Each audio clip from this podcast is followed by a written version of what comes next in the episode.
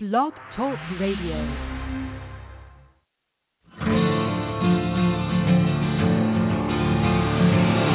It's time to strap our boots on. This is a perfect day to die. Wipe the blood out of our eyes. In this life, there's no surrender, nothing left for us to do. Find the strength to see this through. We are the ones who will never be broken. With our final breath, we'll fight to the death. We are soldiers, we are soldiers.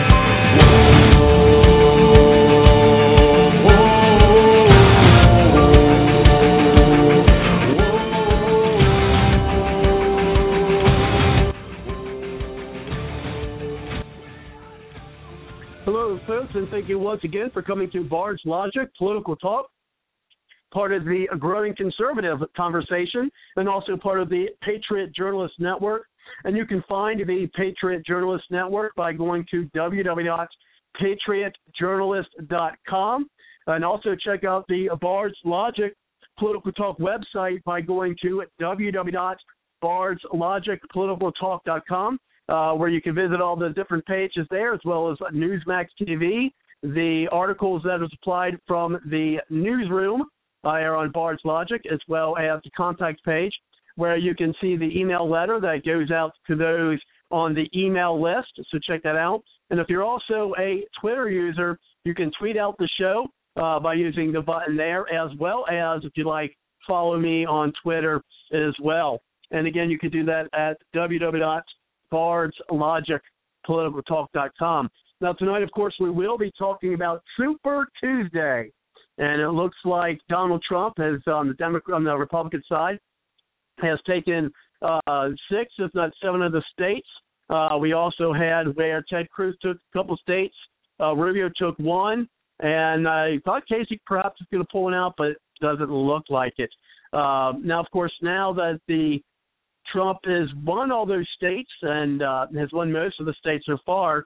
We've got the Republican establishment and the RNC are up in arms. There's even a new uh, super PAC coming out solely for the purpose of getting rid of Donald Trump. Folks, the politicians are scared. The politicians are scared. Why is that important? Why why am I saying that? You have I mean, God forbid, I use that phrase lightly, but that someone other than a politician gets elected. I mean, I just seen a post on Facebook, folks, that had Ben Stein, supposedly conservative economist, saying that he would rather or he would consider voting for Democrat presidential candidate Hillary Clinton or Bernie Sanders. You know what that's telling me, folks? That's telling me that this guy, Ben Steins, who's supposed to be a conservative economist, would rather vote for a politician than he would rather vote for Donald Trump, who's not a politician, which I think is one of the reasons why he is so popular. He's winning so many states. Now, I know there's a lot of Ted Cruz fans out there, maybe some Rubio friends out there. I understand. I get that. You know, each of them have their own thing to offer, especially in my opinion uh, Cruz more than Rubio. I, I do not like Rubio. I think he's establishment. I think it may come down to uh, Trump and a Cruz, uh, those two candidates. However, there's also talking, and part of our uh, show tonight is talking of Donald Trump. If his gets the nomination, it will be the death of the GOP. Well, let me tell you something, folks. Let me tell you something. GOP, RNC, GOP establishment. If Trump wins the nomination, guess whose fault it is? It's yours. And and, and such hypocrisy. I mean, he, here's what I mean by hypocrisy, folks. Is that now you're talking about that you've got these people in the RNC and the establishment talking about what? They're talking about, oh, well, Donald Trump and Hillary Clinton have everything in common. There's there's not a bit of difference between those two. Are you kidding me? What about Mitt Romney, who they pushed, who they lied, who they did chicanery, who they made basically coronated in the 2012 election? What did they do to uh, get him done? To get Mitt Romney elected, and now who was? Come on, folks. If you look at Romney and when Romney's, oh, show your tax uh, stuff to, to Trump. And when he waited until September, through my understanding. Someone call in and correct me if I'm wrong. But I remember back in 2012, this is how alike Romney and Obama was. We there was even a parody, a hilarious parody made up, and we've got the audio of that to illustrate it. Mr. President, just how different are you from Governor Romney? uh, now, let me be clear. Uh, I agreed with Governor Romney on many things. For instance, abortion. He was pro choice most of his adult life. So was I. But he changed his position uh, when he became presidential candidate Romney. Uh, hold on. Now, let's take guns. now, Governor Romney and I, uh, we were in complete agreement on gun control. now, that is until he changed his mind. But but I and on health care, well, uh, I was so inspired by Romney Care uh, that I nationalized it and called it Obamacare. Whoa, whoa! But now presidential candidate Romney is against the individual mandate and universal health care. Now, I agreed with Governor Romney on many things, but this presidential candidate Romney, I don't even know the guy. Then again, uh, he doesn't seem to know himself. Oh, come on, Governor Romney. Getting our future is responsible for the content of this message. So, we all know what Romney's record was. We all know Obama's. That was a little parody, but had some truth in it. They compared them both.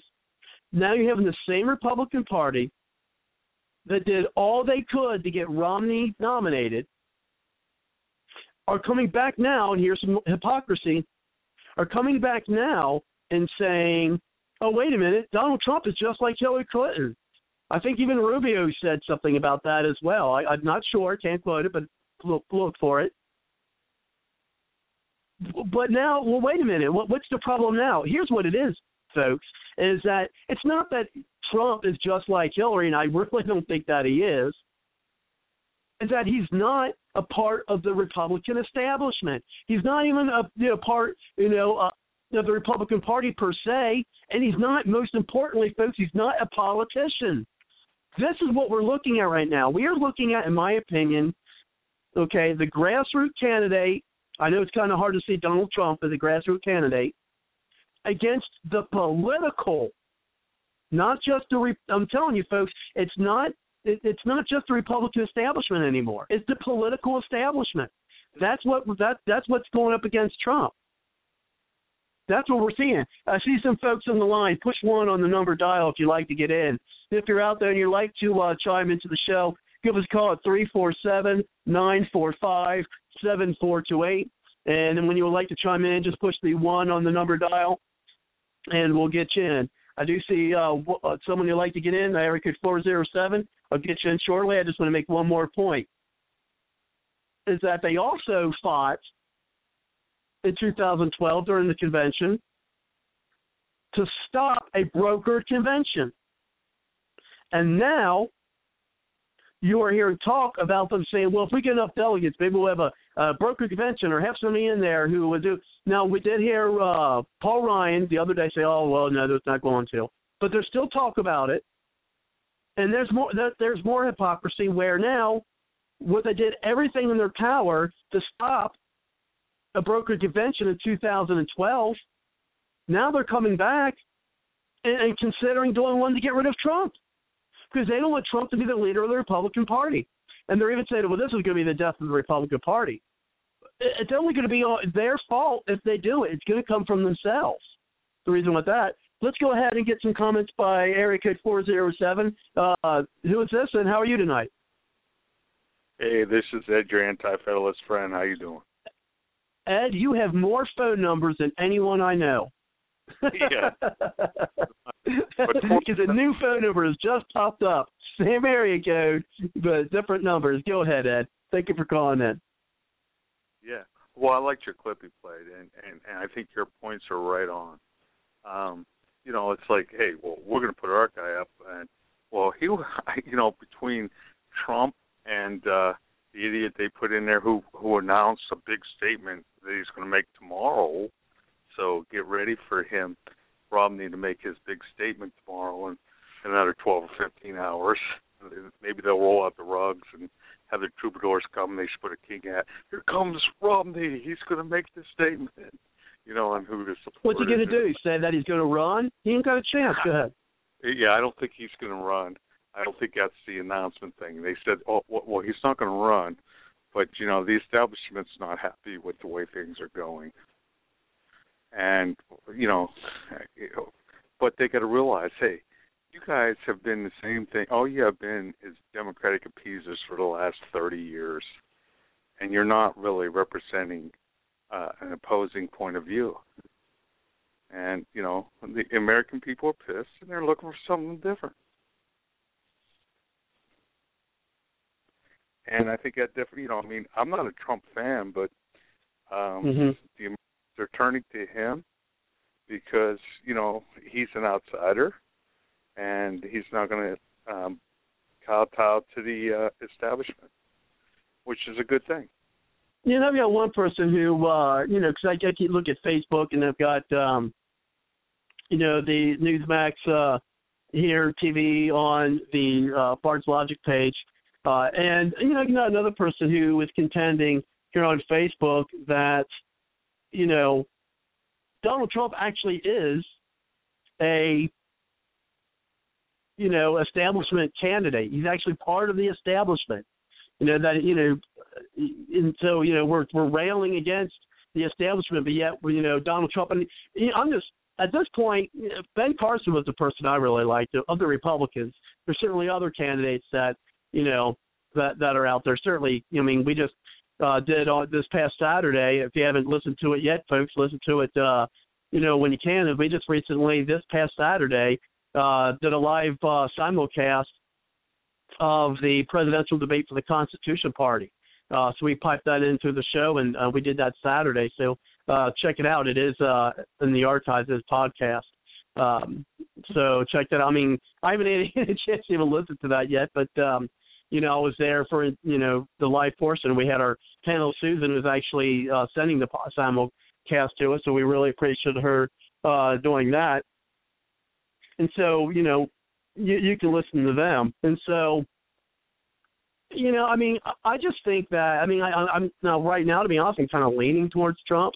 Um and frankly whoever the at this point whoever the republicans put up i feel compelled not hundred percent you know uh, to to vote for whoever they put up because i cannot i can't stand hillary clinton i think she'd be awful and for Ben Stein, as I said earlier, for to say that, well, I would vote for Hillary Clinton or Ben, or you know, or you know, or uh, Bernie Sanders before Donald Trump. It's like, are you kidding me? I mean, I haven't watched the video. I'm just going off of the headline. You know, I didn't. Have, I mean, I just seen it like two minutes before the show, so I didn't have a an opportunity to to watch it. And so maybe you know, you know, we'll get a chance to do that. Um, but just if you know, and you can't always go off headlines. I get that. You know, so I might be bloviating and then be that stupidly wrong. But if that's really the case, I mean, that's ridiculous. Yeah, it's pretty crazy. It's pretty crazy that we got a. You know, go ahead. we have 400 million people here in this country. 300 million plus the illegal aliens. I don't know how many of those are, but uh, that we're coming up with our. This is our group of candidates. And when I think back that when we had three million or four million people, we came up with Washington, Jefferson, and Madison. And who are we coming up with today? Hillary, Trump, and a bunch of other idiots. And the one thing that I don't want to happen to the Republican Party is Rubio. You know, it's like I'm in Florida, and I even urge. You know, I've been urging Cruz supporters, and I, I kind of like Cruz. He's pretty, pres- you know, uh, constitutional. Um, yeah, he'd be my second my second choice. I, I'm urging Cruz supporters to vote for Trump to keep Rubio from winning because the only choice is between really Rubio or Trump. And Trump's winning right now, but Rubio's putting everything he got into this election coming on the 15th. Oh yeah, yeah. If he doesn't win, I mean, if, if Rubio uh, does not win Florida, he really has no argument to uh, to stay in. He really doesn't. And same with Kasich. And if Kasich can't win Ohio, he really doesn't have any reason to stay in. And I mean, I think eventually we'll get down to two candidates, Cruz and Trump. But you know, but by that time, you know, it, it may be too late for the other candidates.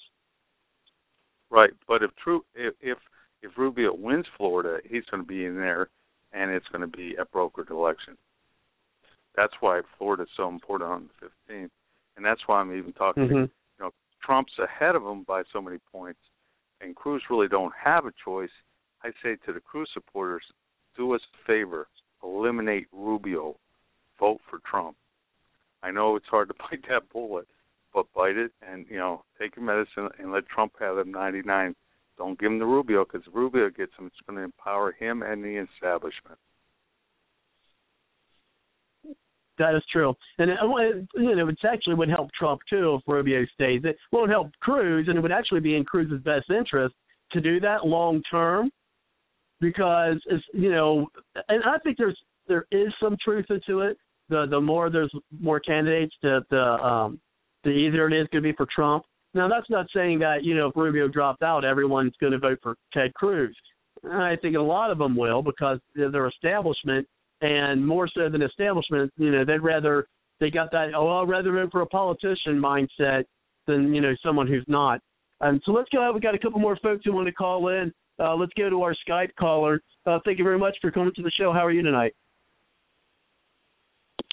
Is that me? Yes, Q. And this is. Uh, use the alias John. with? John. Yeah. Okay, John, you are on the air, buddy. Uh, what's your thoughts about uh, what happened uh, yesterday, and you know what what the reaction from the Republican Party is? Now, I put a post on Facebook, and man, it's I tell you what, it's getting some it's getting some some action here. Um, you know, basically, 'cause the the title of the show uh, tonight is you know Trump nomination equals death of the GOP. Now, one thing I think people are failing to see on that is the question mark I have after it. I think uh, they're just seeing that as a statement instead of a question. But the second part of it is the establishment's hypocrisy. But I think they're missing that part. So we'll we'll, see. But go ahead, John. I'm, I'm going to read some posts here on Facebook while uh, we get your uh, your comments, and then we'll see if this is something uh, that's worth putting on air. Go ahead, John. Yeah. Well, thank you, Robert. I personally think that this two-party system, Democrats and Republicans, is actually unconstitutional anyway.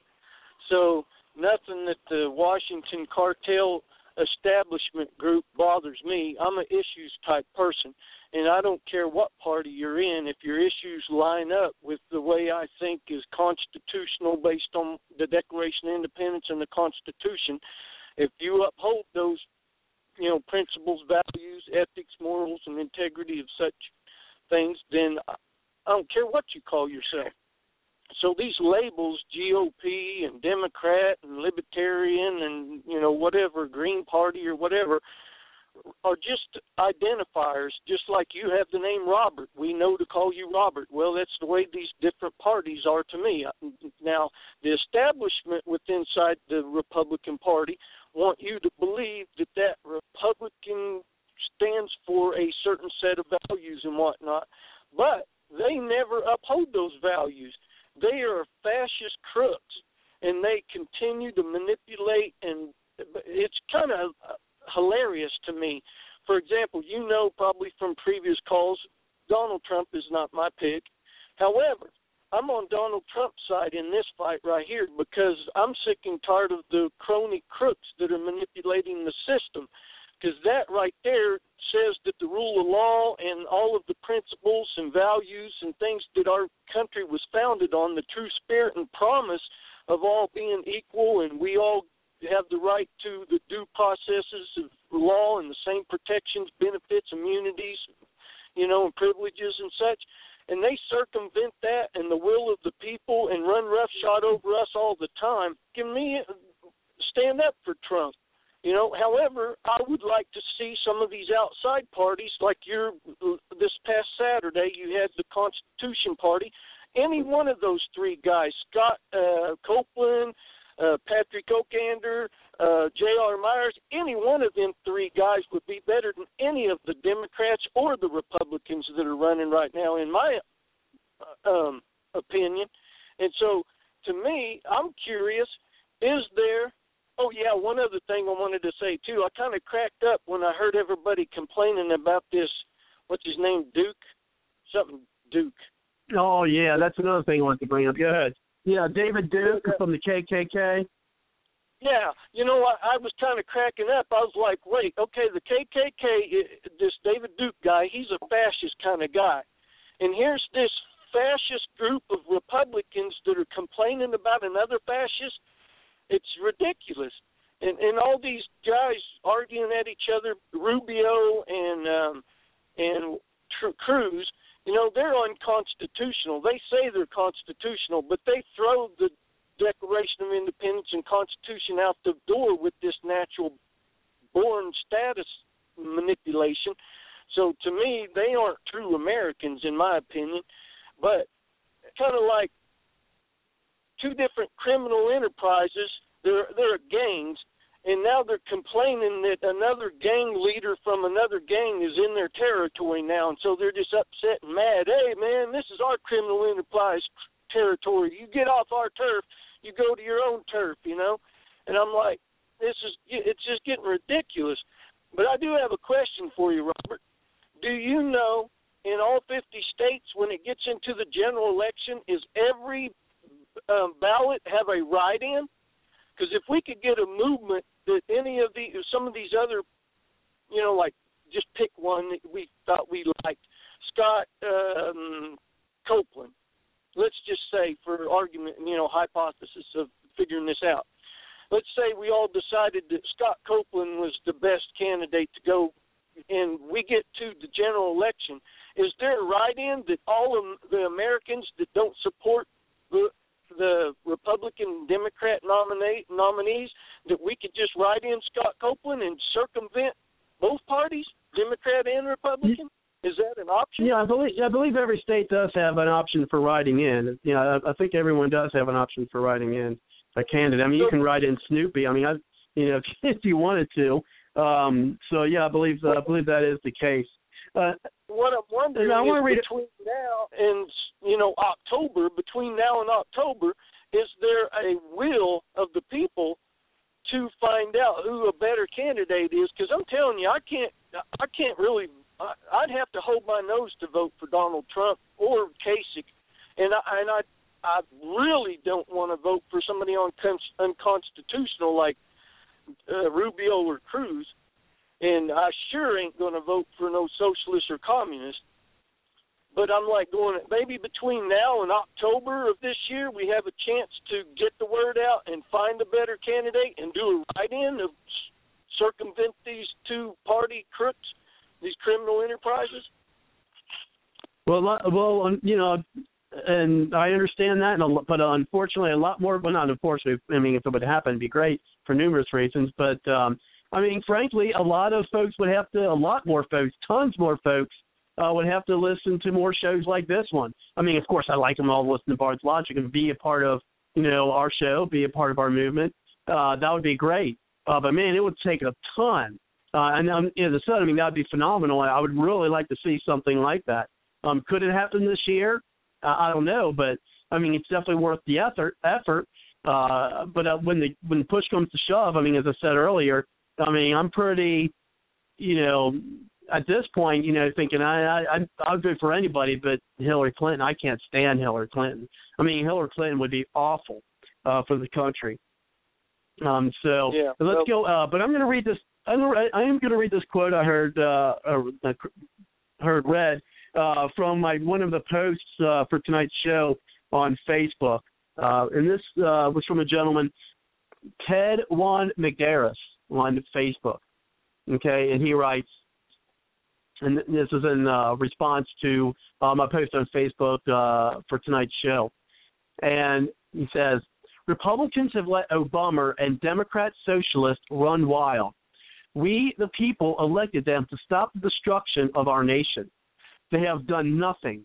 Just a few of the issues IRS, Benghazi, Burgal, DA, racial unrest, and on and on. Cruz and Mario, Mario, are part of the establishment. They have allowed this.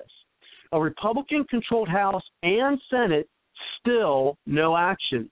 Now the RNC and its lapdogs, Romney, et cetera, et cetera, are doing everything in their power to discredit and run Trump out. They didn't do Huckabee or Carson any favors either because they won't go along with the game. We need someone who isn't beholding or connected to the establishment and lobbyists.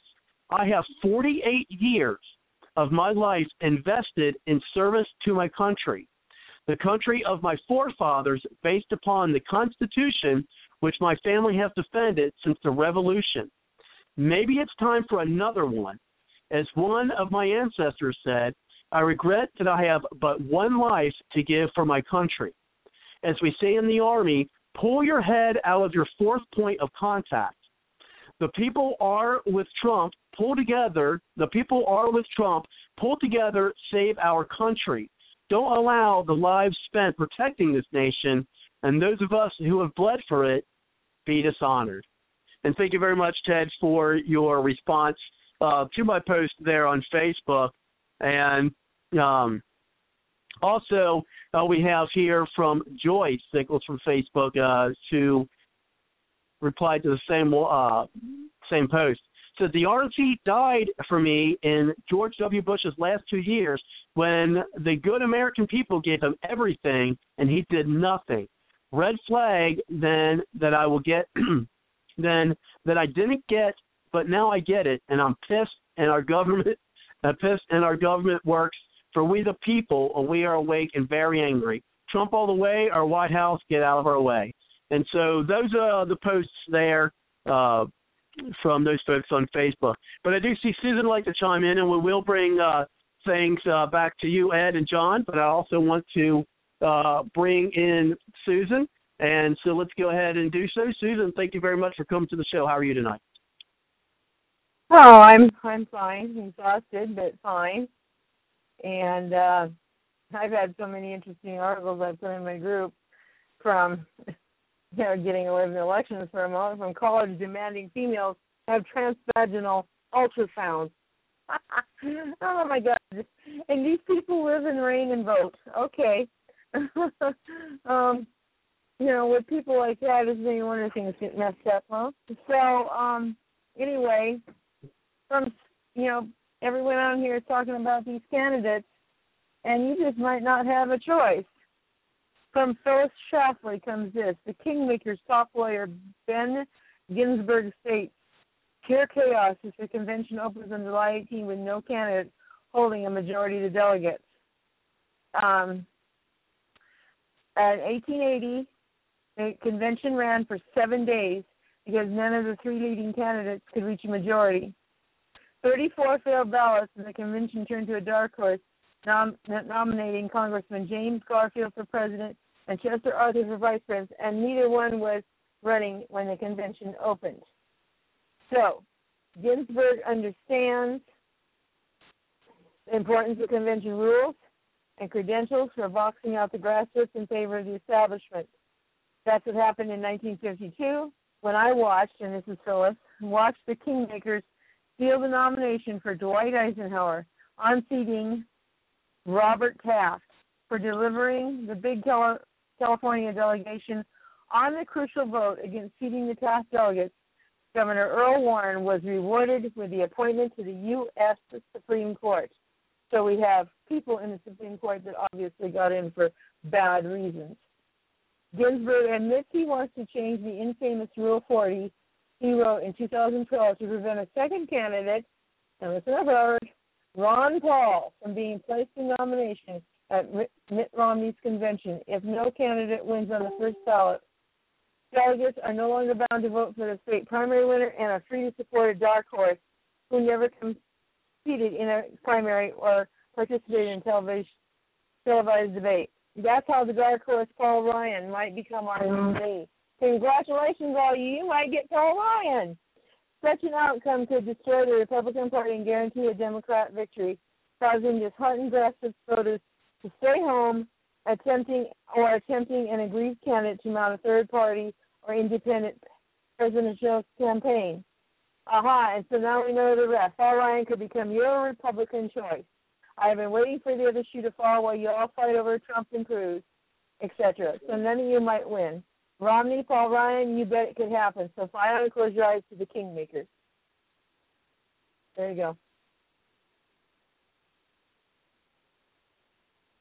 Well, as I said earlier, you know, all this talk about, you know, at the convention, broker convention, things of that nature, any, anything to stop Trump. It just it's such a hypocritical because what they did in 2012. Now I know Kelly, uh, who uh, is on the line, and Kelly, when you're ready to chime in, just push the one on the number dial. I know he was a uh, a Ron Paul uh, fan, and so and, and supporter, and just what they did there. Uh, but first, actually, I'm looking at the time. We are at the bottom of the hour, uh, so I need to do a programming note. And so let's go ahead and hear from the Patriot Journalist Network. You're not just listening to a show, you're part of the powerful voice of the conservative conversation on Blog Talk Radio. Nothing worthwhile has ever been accomplished without teamwork. PJNet invites you to help make a difference by adding your voice to the team grassroots conservatives working together to take our country back. To find out more, check out the PJNet hashtag and visit our website at patriotjournalist.com. Let PJNet add our muscle to your hustle. Definitely, folks, check out the Patriot Journalist Network at www.patriotjournalist.com, as well as check out uh, our website at www bardslogicpoliticaltalk.com, uh, where check out the different pages, and you can tweet out uh, tonight's link by going there. And uh, it's real easy. I got the Twitter button there, so you could just uh, tweet it out. You may have to log in uh, to your Twitter account in order to do that, but that will help uh, tweet out the link. As well as on the contact page, if you scroll down a little bit, you'll see the text of what I send out to the folks on the email list. So if you have an email list, uh, go ahead and copy and paste and send that out to your friends through email. And then here on Blog Talk Radio, there is a follow button where you can also get uh, some updates through email on uh, some upcoming and past shows. Uh, so you can also be a follower uh, of the show on uh, Blog Talk Radio as well. So there's definitely uh, ways to keep in touch with us here in the show. And so let's go ahead and bring it back uh, to Susan. Thank you for allowing me to interrupt and do that uh, programming uh, notices. Go ahead. Oh, that's fine. I, I didn't have a whole lot more. Um, but uh, Jesse Ventura says he may run for president if Clinton is nominated over Sanders. I don't have a problem with that. Other than the three candidates for the Constitutional Party, I'd probably vote for him. I, I always liked Ventura. I you know I know people have a thing against him for whatever, but hey, um, that is how it is. And unless you can give me a better uh, choice or a situation, I'm going to be a rebel once again. Gary, uh, what, what's his name? Liber libertarian. Um, uh, one of the Constitution Party. Morris the cat. Yes, I wrote him in one. Um, that was when I had a choice between Bush and Dukakis, and I look at them both and I go, oh my God, what choice have they given me? None. Um, I've been getting uh, a lot of emails too, asking for help and support, and oh my goodness. Oh, uh, yeah. Here's another news one. You might like this. Um, Green Party. Uh, Stein is the head of the Green Party, I guess. Um, Green Party Stein predicts. Yeah, she was the presidential will, candidate. Uh, yeah, Jill Stein was the their their presidential candidate. Uh, 2012. Okay. She said they'll sabotage Sanders, try to reabsorb the supporters, predicting it, and she won't attack. she will not attack Sanders. She said, uh, "No, I won't uh, uh, attack him." And uh, she said they have done. They use a PR campaign to destroy some of their own. If you're if you're a rebel in the Democrat Party, um, so I guess there's not much difference huh, between the R and the D that way. She said they went after Dennis Kucinich, Jesse Jackson, and Howard Dean using his screen to bring down the D- Dean candidacy. Um, and I never understood. I wouldn't have voted for Dean on a bet, but I thought his screen was kind of cool, novel. I mean, you think outside the box. You don't. Why do we have to have people just marching to the same? Be yourself, Ron Paulson. Self. I mean, this is what you're supposed to be. Is yourself. So I, I didn't hold that against Dean. I could. I thought it was kind of funny myself when he did that. It's like, oh, cool, okay. Why can't you have decent uh, platform? Uh, you know, because uh, I mean, it's it's nice to hear something ex- exceptional and different. So anyway, she says that we need a transformation, but um, a party that's for the people, not controlled by the big money. Well, she's probably right about that, actually. And uh, so if she's not attacking Bernie, it means that she prefers him to Hillary. And actually, as far as the Democrats go, I do too. Go Bernie, go! Woohoo! I hope he wins more, and and anybody take her down. I'm sorry, at least he's got some good points. Um, and I know a lot of you don't think that, but I mean, he's against the TPP, he's against the NSA, the Patriot Act, um, and a lot of that, you know, a lot of that stuff. So um, he's got a good point. I mean, if you had a conservative Congress, a really good conservative Congress, and you had a Bernie Sanders, guess what? You wouldn't have any problems. This is why you really need to concentrate more on who is elected to Congress than you do so much the presidential thing, especially what philosophically I said is true for going on forever, and that is the kingmakers choosing the um, the people that are running for president on each, either party. And they did not choose, by the way, Barry Goldwater. I can tell you that much. So, anyway, that's all I got to say. That's all right. Okay, and so, what about? um Oh, well, that's uh, Kelly looking to chime in, and then I've got another question I want to bring uh, up to folks. Go ahead, uh, go ahead, Kelly. Thank you very much for coming to the show. How are you tonight? Good, good. How did Alaska turn out? You know, I was uh, trying to. I was been messaging for uh, Barbara Haney, who is uh, folks may know that she was uh, came onto the show and we've interviewed her as well uh, many times. In 2012, she was one of the delegates for Newt Gingrich, uh, who is from Alaska, uh, and she gave me a didn't give me a lot of information. Um, but I was hoping she'd call in, but her audio is not working well. Um, so I'll have to look that up. Unfortunately, as I told her, uh, that by the time Alaska's results came in uh, last night, that you know I was unfortunately sleeping, so I had to do my day job. And as soon as I came home, I had homework I had to work on uh, with my daughter, and then well, here I am now. so hopefully, I'm, I'm I'm actually waiting on a report from Barbara uh, for she could tell me what uh, what went down there, and so um, okay, yeah. Well, so she would have an inside inside scoop of things. I'm sorry. Yeah, well, caucus states are a lot slower, I guess. But um, yeah, I I heard that Min- uh, Rubio had won Minnesota. I'm like, what? Yeah. What? Yeah, he did. So he, he finally won one. Hooray! Um, for him. Um, Ted Cruz won Oklahoma, Texas, and what was the third state? I think he won another one. Um, it, it was Alaska. Yeah. Yes. Okay, so I looked at the totals of delegates according to the so-called old system we used to have, uh, which things will be different at the convention for Mr. Trump. That'll be eye-opening. Um, but I think uh, Trump has twice as many as his next competitor, which is Ted Cruz. Um, I noticed the night before Judge Napolitano came on and mentioned that Ted Cruz is constitutionally eligible because his father did become a naturalized um, citizen, not natural born, but naturalized. there was a law I think in the 50s or 60s that allowed um, that allowed for missionaries and military folk abroad, if, if they're American citizens, that their child born abroad is a citizen. At least that was Napolitano's opinion, which that was a pretty strong sway. And then I found that interesting that just then the uh, and this was Fox interviewing, and then after him was John McCain. John McCain told his story. So you know, at the last second, it looks like True Cruz got a boost from the media, uh, but still he's he's double behind uh, Trump. Now Barney Sanders, I think how many how many did he win?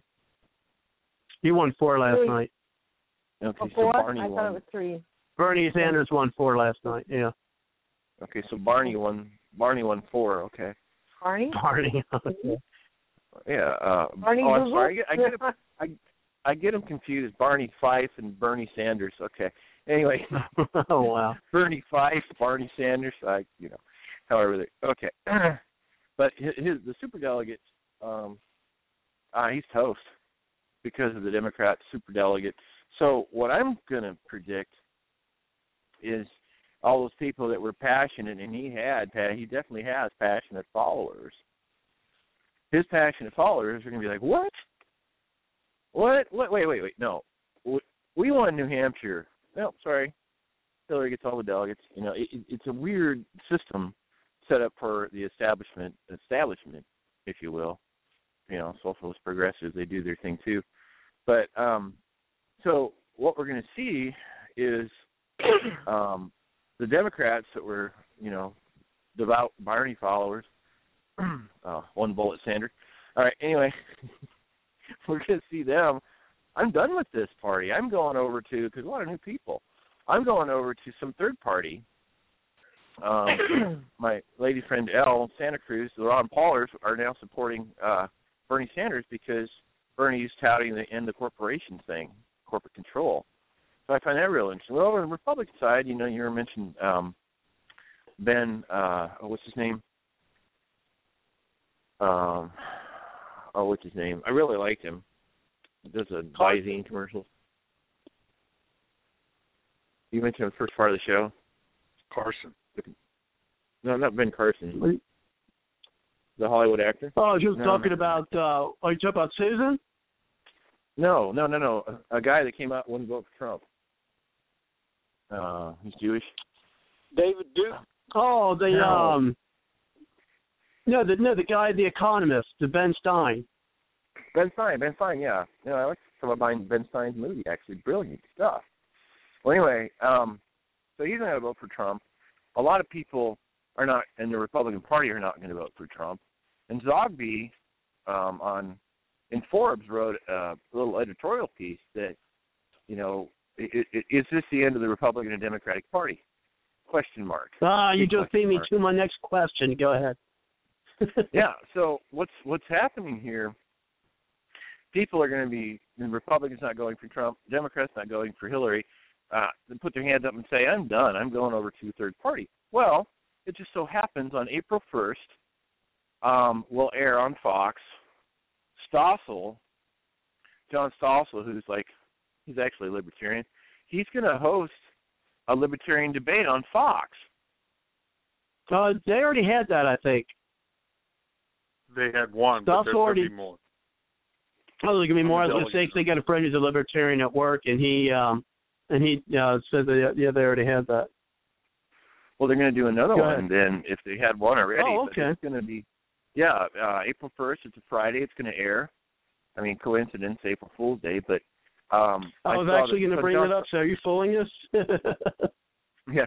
Well, uh, anyway, uh, but it's on John Stossel's Facebook page. Somebody referred it to me, and I put it on my wall. Then I shared it in a few other places.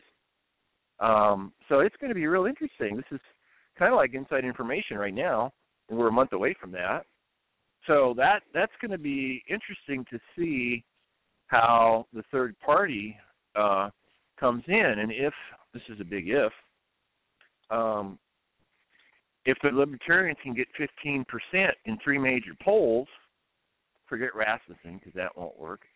You know, we had Christina Tolbert up here uh, on the show talking about the Commission on Presidential Debates, which is a corporation, which uh, the Republican women, when they found out about this whole organization, that they, they were absolutely disgusted because they knew they were going to take over. Well, if you look at um, who wants to do a who wants to do a Rasmussen's poll, this is all suspicion I have. It basically, oh, Republicans and Democrats, they pay Rasmussen, and in the contract, to receive the money to do your polls, you do Republican, Democrat, other. You don't say any party. However, uh, there's three other polls that may work: Pew, Zogby, and Gallup. And so Pew, Zogby, and Gallup, they're able to get 15% for a third party, we might actually see the libertarians in the debate.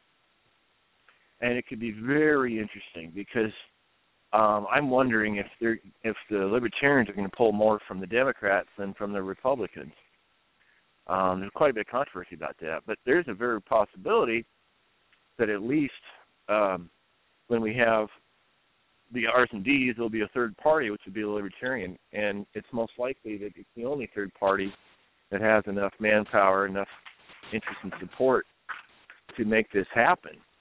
Um, in 2012, the first CNN debate between uh, the Romulan and the Obubu, they asked who after the debate who are you most likely to vote for. Romney had something like 32%, Obama had 18, I can't quite remember the numbers, but they were terribly low. Forty-seven percent, neither. And when I saw that on the screen, I couldn't believe it. I, I um I was somewhere else, and then it came after the commercial. I'm like, what? And there it was again. Thirty-two, eighteen, forty-seven. Oh my gosh! And so I, I quickly, I was in town. I got to get to my computer. I went to my office, get online, get it, get it, get it, get get the screenshot from CNN, and it disappeared. But somebody else got it, um, it was rather stunning the distaste, the distrust, the frustration with um, Trump and Hillary. We, I, I, I could see the 15% from three major polls enough to get them into the debate, and then things are going to start to change possibly. Um, it, it's going to be. We're still in for a wild ride. I mean, there's a lot of assumptions that Trump's going to get it. You know, and Roger Stone was on Alex Jones yesterday and they're talking about there's hints of Romney. Oh shoot, nobody's doing it very good. I don't like Trump, so all of a sudden there's hints of Romney getting into the race. Well, it's kind of a little too late, guys. But um, yeah, I, I don't think Romney. Well, I don't know how he can do it at this point. But they're right. definitely going to try like to get a broker. With, he would what? Just like, just like how they got Eisenhower in and and the other guy that I read from Phyllis. They can do it. It doesn't have to be anyone who's running. That's how you might end up with Ryan as your nominee. Ryan. Oh, Ryan as the VP, you mean? No, no you're talking as your about presidential. A, yeah. The oh, oh, Romney as a presidential. Yeah. So it's real interesting. Oh, by the way, uh, there was also election fraud problems in Texas, where I I, I yeah, I seen an article on that. Uh, they were saying that when they were putting in for uh, Donald Trump, uh, Rubio's name popped up. I heard something about that. Yeah, yeah people Rubio. were handed ballots with his name on already. The Trump's name was off the ballot. No, they had it marked already. They handed it to voters with Rubio's name already marked. Gosh. Yeah, here it is. Virginia voter receives ballot already marked for, for Rubio. That's what that happened in Virginia too. Wow, it, it's going to be a wild ride. About mm-hmm. we're just getting started still. I mean, sure, if he wins it, great. What happens at the national convention? You pull some kind of trick. You know, one thing I like about Ted Cruz um, coming in second right now is that his uh, followers, if you will, his his supporters are um, a lot of them, you know, conservative Christian, you know, true true conservative, true Christian. Um, they don't like Trump, obviously, uh, or they don't like they like Cruz, obviously, more than Trump. So it's going to be good to see um, a whole slate of delegates from Texas that are Cruz because you're going to have a slug of people that are going to be honest, even if they don't like Trump at the convention. I think they're going to be a lot more honest and call the RNC uh, to the table. Hey, hey, hey, hey, hey, come on, we got to be fair here. I know I don't like Trump either, but hey, hey, hey, you know, this is our election cycle. It's a process. It's sacred to us, and you're not going to violate it. So maybe you know Oklahoma, Texas, um, and I think Alaska. Anyway, you'll probably get a few more states, which could be a very good thing to keep uh, the RNC honest, or at least you know maybe some uh, alliances. Um, I don't know if uh, Carson. Well, Carson has a few delegates, but not enough to really have an right, impact yeah. like Cruz He's can. still in it. I, I, he's still in it, but I think uh I think his is more about message than anything else. And from my understanding, he's going to actually be uh getting all the candidates together who are left for the for the next debate, which is Thursday night. Which uh, I may or may well actually I'll have to record it because I'll be working late tomorrow night. But um I may not even watch it. I mean, I think it's just going to be more of the same uh of the debate we've seen. I believe it was Saturday before the uh Super Tuesdays, where you don't hear much from Kasich, you don't hear much from uh, Ben Carson, and you're going to hear a lot from Rubio and Cruz just blasting Trump in the middle. It's it's just going to be an, a, a yell fest. I have a feeling. Uh, so I may not even watch it. It may not even be worth any any type of coverage. Uh, we'll see. But let's go ahead. Hey, and, well, uh, I wonder if I wonder if Carson's going to say again. Car- I wonder if Carson's going to say again. Hey, could someone please attack me? That seems to be the only way to get. Oh, some I know. airtime I heard here. that. Yeah. yeah. Hey, sure. gang, I hate to be the bearer of bad news, but just this morning, Ben Carson suspended his campaign. Oh, Well, he didn't totally suspend it, but he will not be at the debate tomorrow. Oh, he was not ready to debate. Be at the Fox debate. Well, you know what? Well, he, well, I did hear that he said he's going to try to get the uh, the candidates together to try to talk about you know civility and to try to have a civil uh, debate because it's really it is hurting the Republican Party. I mean, people other than Republicans are watching it, and I think uh, I think they are. I think all the vitriol and, and, and venom uh, going out there is, is eventually going to hurt whoever the nominee is in the general election. But I know a lot of people want to chime in. We got plenty of time, uh, but I do want to get the next person who's called in, and that is Gene. And uh, we will bring things back around. We have plenty of time for everyone to make comments. So let's go ahead and welcome Gene to the show. How are you tonight? Well, doing okay. How are you guys? Good, good.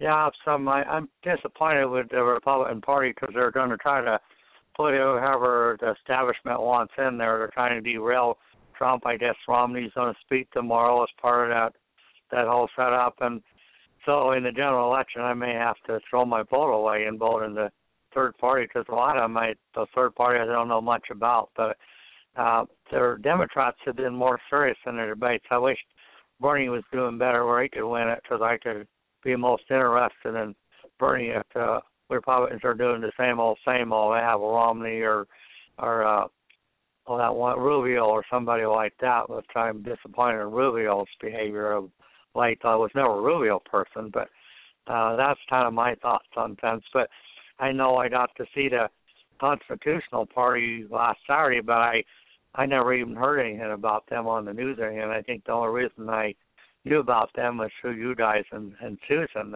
uh, that they were even around. They, before I, in the election, I just seen some people listed on the ballot. You know, I didn't know anything about you know the other parties. So that's my two cents. Yeah, no. Well, I know uh, in 2012, uh, Virgil Goode from the Constitution Party was uh, was on the ballot, and frankly, I mean, I voted for him uh, because one, I mean, you, the, the folks who's listened to the show since you know 2012 knows that. I mean, I spent months and months and months railing against Romney, uh, so I couldn't in good conscience rail for him for months and then turn around and vote for him. I just couldn't do it. Uh, so I had to find someone else who would uh, better fit my uh, my principles, and, and that was very good. Now this time around, while I do support third parties in their efforts, uh, I, I may not, at least at this point, uh, I may just vote for whoever the Republicans put up because oh my God, think about it, folks. I mean, think about the last time you've heard, regardless of what she had to say, heard Hillary Clinton. Just think about that in your mind. Everyone listening to this show live, podcast, whatever.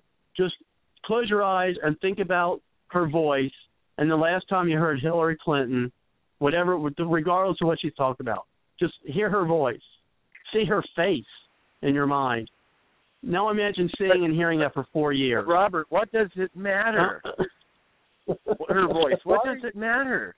I mean, Why are you trying to harm me, Robert? And then, and then, no, and then all, uh, it, it would be awful. It's just awful. Um, And then- and, you and know, then the so Demo- then the Democrats are trying to play their own game about the people not being allowed to vote and everything. They they run their own spiel, the same spiel every four years. They guess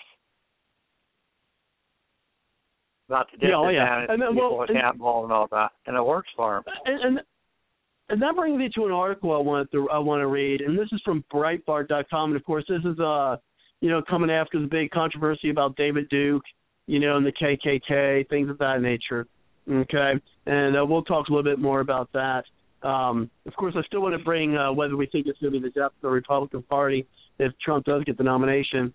Uh, if, if it is, it's, it would be the Republicans' fault themselves. But it says this is from Breitbart.com.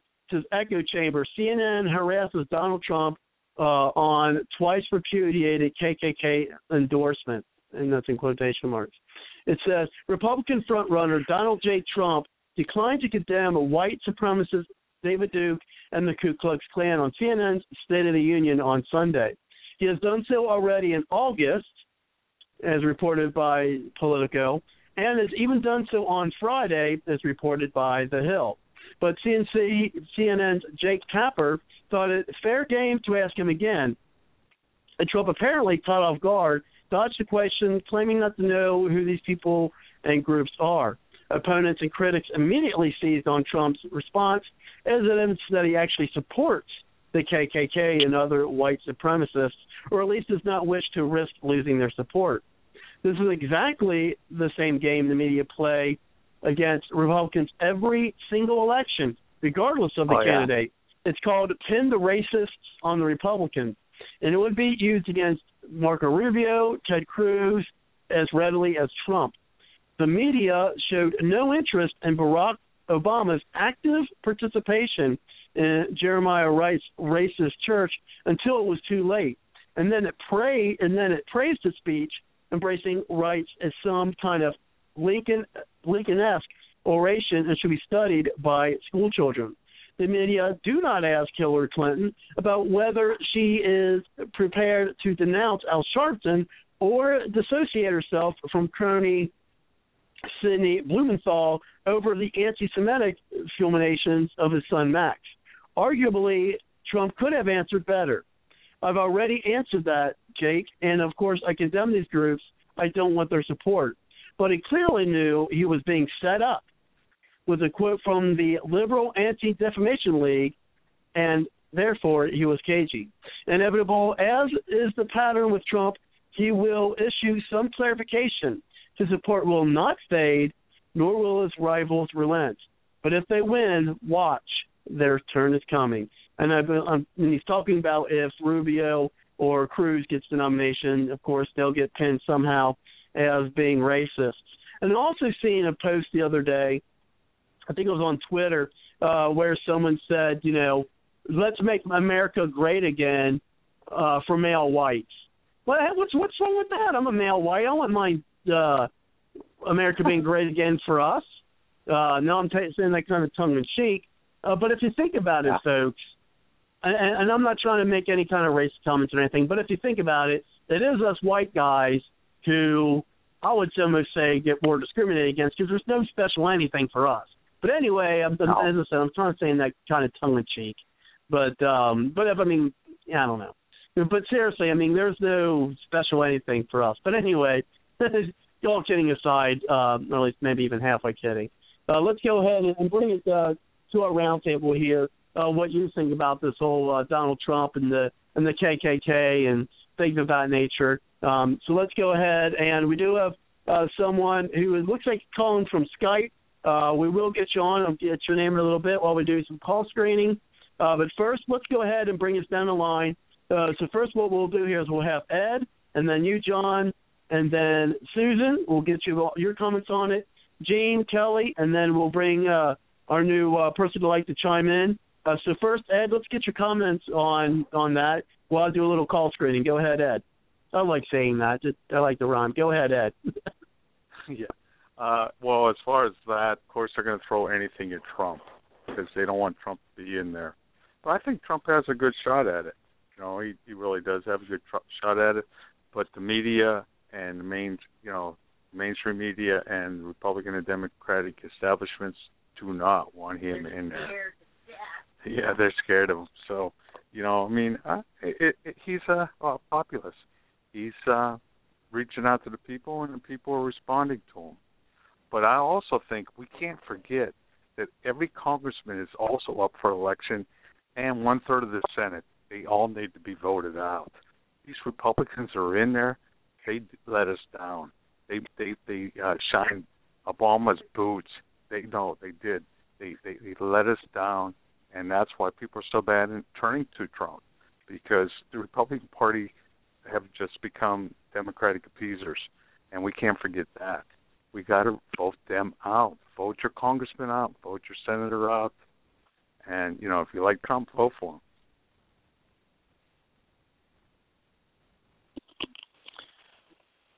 Yeah. And all, this is also, oh, go ahead. you know, it's like the executive branch. It's not really going to change things that much. The executive branch we had in the last 30, 40 years, you name all those names, they're not that great names, um, and, and they haven't done anything but put us further and further in debt.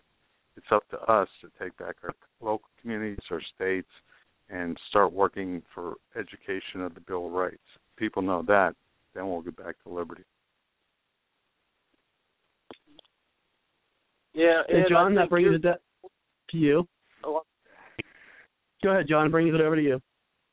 oh, I was just going to say, yeah, Ed, you're you're echoing exactly what Susan was talking and referring to earlier, and I think you're spot on because there's so many different positions throughout the local, city, state, county, blah blah positions. But we, I do want to caution myself as well as everybody listening that we have to be careful that when we're ousting somebody that we already have somebody in the wings that we know pretty confidently that's on our side and can get them into office because we don't need more just like what happened in in Syria and you know Iraq our people didn't have the right backup plan in place so then they ousted these dictators who were keeping the terrorists under bay and now the terrorists went crazy so we we definitely Mm-hmm. Got to do some switching out, but we want to be careful that we have the right people on the wing ready to go in and take that spot. Otherwise, we could end up with something worse than what we were getting rid of. And Yeah, Hillary. Clinton would be that, in my opinion. Do, do you mean the terrorists over there or the terrorists in Washington D.C.? No, I'm saying I'm saying like for example, we already know that Obama is taking over here and he's pretty bad, but also if we for example like um you we have congressmen and senators at our local level that might be Republicans, but if we're not careful in ousting those Republicans with a good healthy backup, then we might end up with a Democrat or another socialist or communist that get in and take their spot because we didn't really have a full plan that was comprehensive and follow through in making sure we get a good, you know, uh, constitutional, I don't know, conservative in that place. Does that make sense? Yeah, yeah, definitely, and that's why I think you know we we need to look at the uh, the, the citizen statesman not only on the national level uh, but on the local level as well. And I think that would that's a good starting point uh, for the uh, the other uh, can't even talk to that candidates of other parties, such as the Libertarian Constitutional Party, and for me, in, in some instances, uh, the Green Party. Uh, you know, to come out and you know have some uh, diversification, you know, of the different ideas and and, and parties uh, within the local systems, and I think that'd be a way to get them exposure to you know maybe be a part of the more na- you know national. Of course, I would like to see something like that more in my lifetime, uh, but we'll see. But I do see I kind of missed the top of the hour, and so I need to do some programming notes. Uh, so anyone uh, new listening to the show or kind of skipped through it here on the podcast, Uh, check out the website at www.bardslogicpoliticaltalk.com. Uh, we've got a good number of pages on there. Of course, you've got the home page where you can uh, tweet out uh, the link to tonight's show, as well as follow me on Twitter, as well as go to the Facebook page uh, of the show, as well as uh, be able to access archives, podcasting of that nature. And then we've got a little description of the show, as well as our live Newsmax TV, which currently has uh, Ben Morris uh, on there right now. I'm not hearing exactly what it's saying, but I am looking at it, uh, watching it on uh, the website, as well as the Bard's Logic newsroom, uh, where you can uh, access articles and you can subscribe to the newsletter as well. And also that we have our featured guests, which gives a, net, a list of uh, the different guests we've had on throughout the show. And then we have our give page, which is you're not giving money to me, uh, but it is the charities. And maybe I'll need to just change the name of that page to charities. Uh, it's probably a better uh, description. Uh, where you can see a number of organizations, if you like, uh, to uh, donate to or you know give funds to things of that nature. Of course, we have the contact page where you can contact me, the host, as well as the the email that I send out to folks uh, who are on the email list. Uh, so you can get on that. And then, of course, there's the Green Conservative page, and then a page I'm working on when eventually we can get some affiliates here uh, for the show, uh, that as well. But uh, right now, you know, the, the main page is uh, to uh, pay attention to, of course, uh, our charities as well. The contact page and check out the newsrooms and the home page. Uh, that's where you get. And actually, there's uh, they're talking about Trump there. So if you want to uh, look at that at www.bardslogicpoliticaltalk.com, as I said right now, they have um, Ben Morris on there uh, talking about you know the returns, I believe. And so thank you very much for letting me interject with the top there. And so what we've got here is we're going to go and bring it over to you, Susan, and then we'll bring uh, Gene and then Kelly, and then we have Ronnie on the line from New York, and we'll get him in the show as well.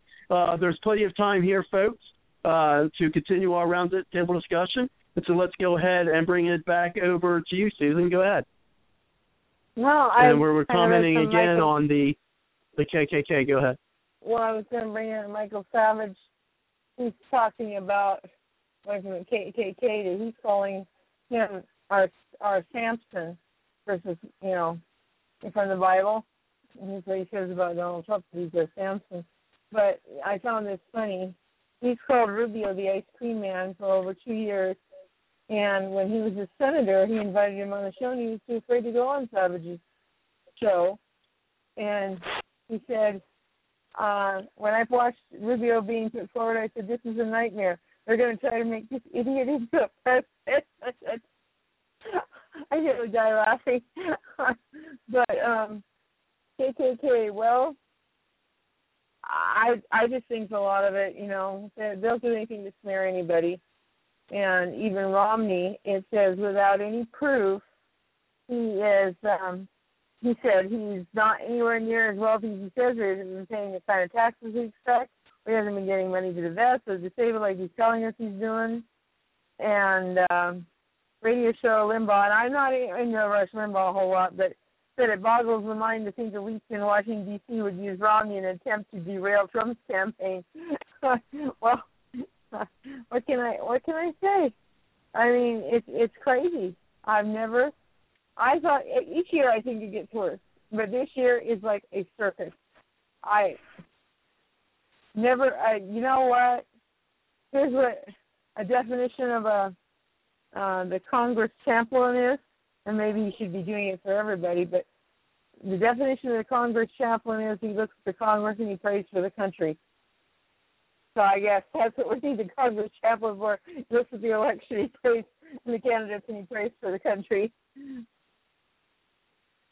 So I can't really say anything about the KKK except I have someone in my group, nice guy. He's black. Okay, he likes the KKK. I like, say what? when he said that, he said, well, they got some good ideas, and actually, politically, they do have good ideas. It's just their prejudices I don't like.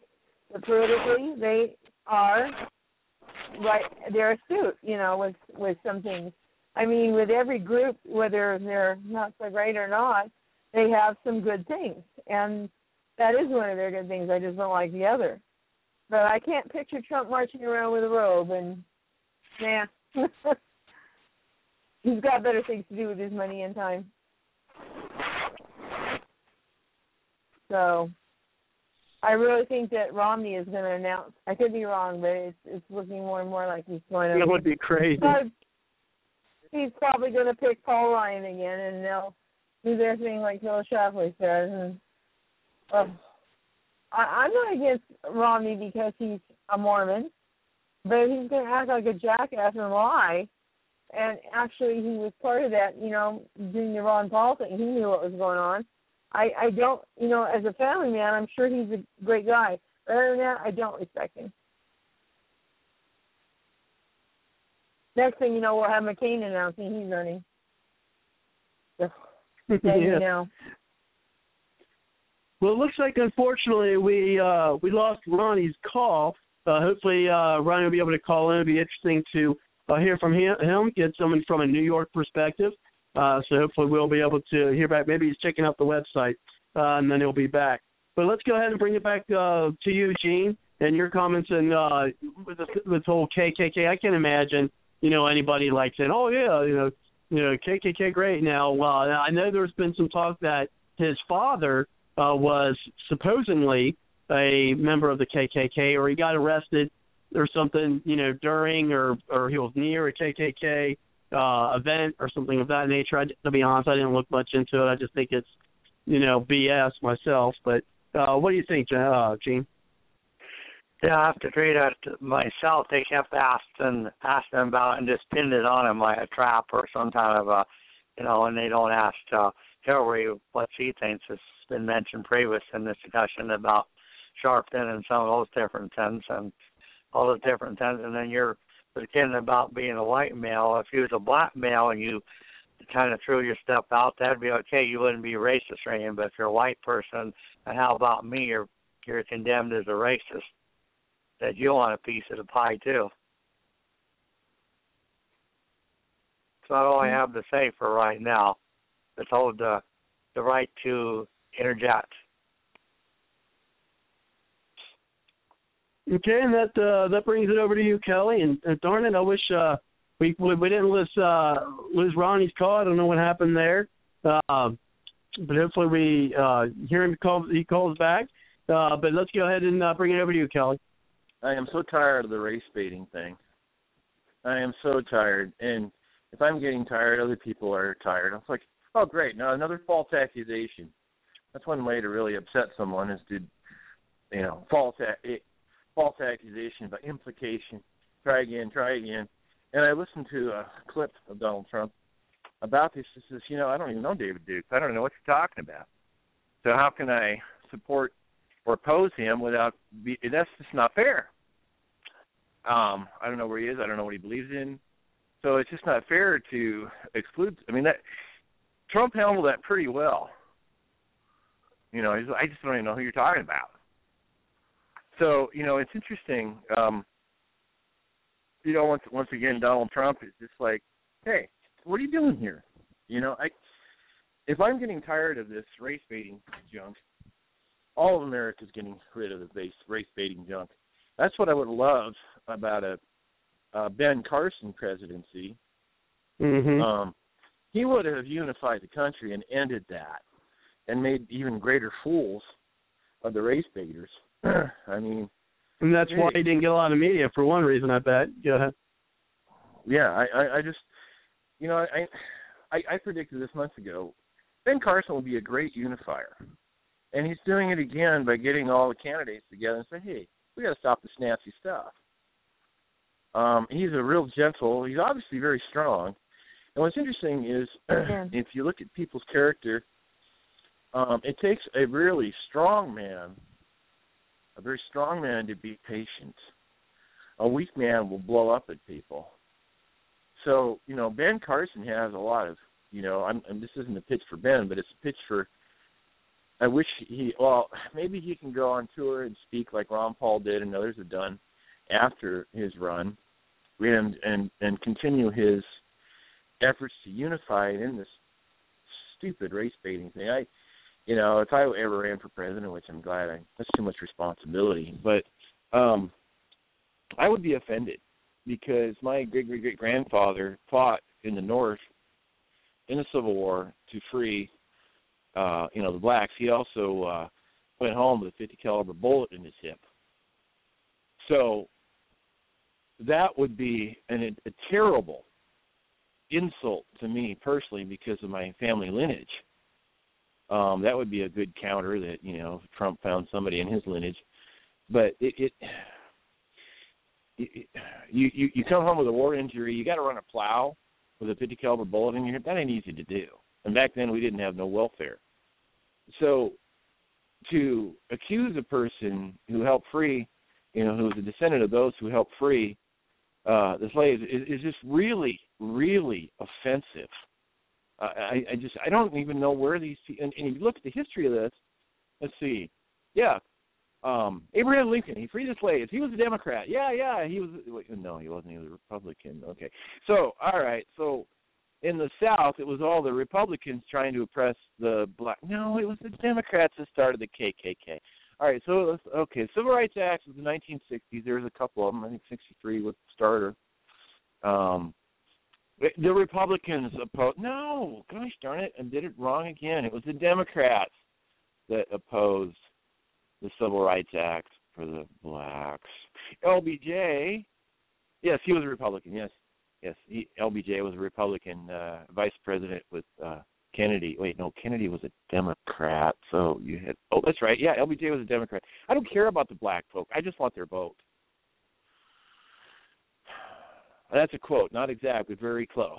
I mean, and there's um um Alex Jones put on these people that are uh Silk, Silk and something. They're two black folk, and they just love Donald Trump. I mean, you can tell.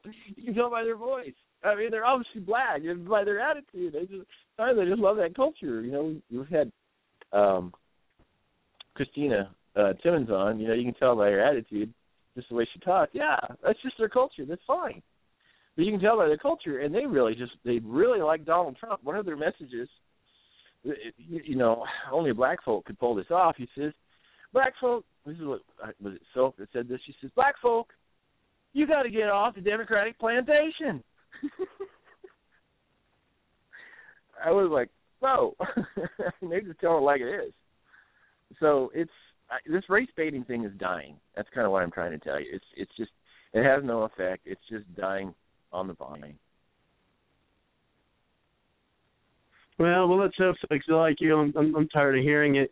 And yeah, we uh, unfortunately uh, looks like well, we haven't gotten Ronnie back. I don't know what happened there.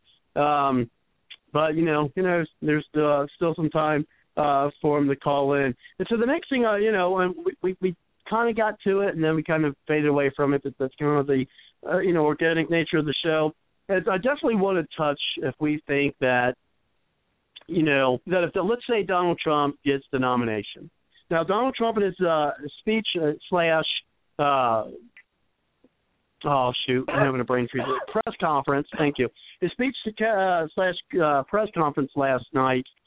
Uh, he uh, and he did. He took questions. I think he, he he did rather well with that. Um, and I'm sure people can find uh, the speech. Uh, Google it. I'm sure you'll be able to find it. Um, but he said, you know, I, I can bring people together. Now, one thing about Trump that I don't like, and I think people may be right about him, is you know, he does say he's a negotiator, and my I do have concerns that he will negotiate uh, with the Democrats, which which that's what I like about Ted Cruz is he won't, and perhaps if you know, him as the if Cruz was the leader of the party, he may very well you know turn the uh, Republicans into the which I mean I kind of doubt it because I mean we're talking Congress, right? Um, to be actually the party of opposition, at least while we still have the duopoly, uh, and maybe you know Ted Cruz could spearhead that. I mean, because we have, we've all seen where the Republicans have already, uh, you know, negotiated kowtow to the Democrats, pretty much given Obama everything he's wanted and funding it. Uh, but to the point in question is, do we really think that you know, Donald Trump, if he got the nomination, would destroy the Republican Party. Now, if they were smart, they, you know, they wouldn't allow that to happen. I mean, that would just be stupid. You know, they would have to coalesce. They would have to uh, get behind the nominee, or, or, or the Republican Party, you know, would be dead. You know, really. Um, and so, and people are even talking about that possibly with, uh, you know, with Romney, but you know, Romney was establishment, so you know they're not going to tear each other up. Uh, the RNC's not the, the GOP establishment. But I mean, I don't. I mean, I, I don't think so. I don't think he would destroy him unless they allowed it to happen. Which I mean, I don't think that they would. But you know, you know, who knows? Uh, but let's go ahead and we'll, you know, we'll go down the list again and see what your thoughts are on whether Donald Trump would destroy the uh, Republican Party. Would it be? And there also and also add this is that of course you know you hear Ted Cruz and Rubio say, well, uh, if if he gets the nomination, I mean, they're they're not even going to lose a presidency. They keep saying, "Oh, he'll get crushed by Hillary Clinton," even though right now he is down in the polls on average from her by eight percent. But I think he can, you know, five to eight percent. But I think he can bring that up, you know, once he starts, you know, exposing her and doing debates with her, things of that nature. Um, but they say, oh, he'll get destroyed. And not only will he get destroyed, there would be, you know, a lot of senators and governors that will follow suit, you know, and lose and like would be overrun by by Democrats uh, because of you know him being the nominee. Uh, so Ed, what do you what do you think about that? Do you think that uh, it would be the death of the Republican Party, and do you think that if uh, Donald Trump does get the nomination, uh, do you think that you know he would carry you know other Republicans in different uh, elections, such as the you know the Senate and the governorships, uh, they would lose too to Democrats? Well, I think the uh, GOP is already in trouble because um, you got the establishment branch that's almost like Democrats. So we need to break away from them, anyways. You know, because they are they are doing the bidding of the Democrats. They're Democratic appeasers, and that's why people are going to Trump. So yeah, it's going to fracture. There's no doubt about it. It's going to fracture whichever way this election goes because people are tired of the Republicans just Obama went on vacation to Hawaii. He didn't even have to veto uh, the increase in spending and and the uh, increase in the debt and everything else. I mean, the Republicans just did it on their own, so it's their own fault. The establishment's like uh, the Republican establishment's too much like Democrats, and you know, it, it's time somebody takes it away from them. I, I don't know if Trump's the right answer, but you know, uh, people are just mad. They're mad and we probably need. Actually, I would like to see it dissolve because we need more voices and more opinions out there. You know, this same old two-party system's not working. So uh, I don't think uh, the fracturing of the Republican thing, uh, the GOP, is a bad thing. I think that uh, we need more choices, and Trump's a, a choice in a different direction. I'm not really that big on him, but a lot of people are. I mean, my wife's on, you know, big on him. A lot of my other friends are big on him. I, you know, hey, that's what they want. You know, that's what it's going to be. And you know, I I do believe that if Trump gets in there, or if Trump gets close to the votes, there's going to be a lot of fracturing in the Republican Party. But as as far as parties go, I, I'm not even into parties that much at all. You know, because uh, mm-hmm. our founders wanted us to have parties in the first place. So let them fracture. Let them let them dissolve, and let's get back to the Bill of Rights. Let's get back to uh, trial by jury. Let's get back to common law grand juries. Let's get back to the states' rights, and uh, let's let the uh, the Republican Party fracture. Let's get more choices out there. Let's hear the Constitutional Party. Let's hear the Libertarian Party, and let's have more voices.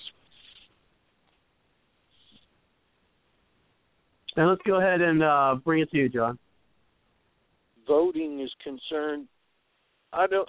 To me, if you're a legal United States citizen, it doesn't matter if you're a KKK or you're, you know, uh, Black Panther or whatever. You're an equal citizen, and you have a right to self-determined governance, and you got a voice, and only you own that. Nobody else should be able to encumber you you know, burden you or um, obligate you without your consent. And so, you know, I'm also sick and tired of the media trying to manipulate these tactics. You know, oh well, you, you know, so, wedge with this guy, so he should you should tell him that he can't vote for you. That's nonsense. Because number one, if I'm running as the, you know, I want to be the candidate to be elected. I want as many votes as I can possibly get. Now, if the media is trying to tell me, say, oh, I don't want votes from certain groups, that means the media is trying to make me lose. So, uh, you know, I'm like saying, hey, look, media, you're no better than that person. Should, you know, you not have the right to vote for me any more than that person? And then as far as this decision on Donald Trump, if he gets elected or not, and how he would do if he was in office.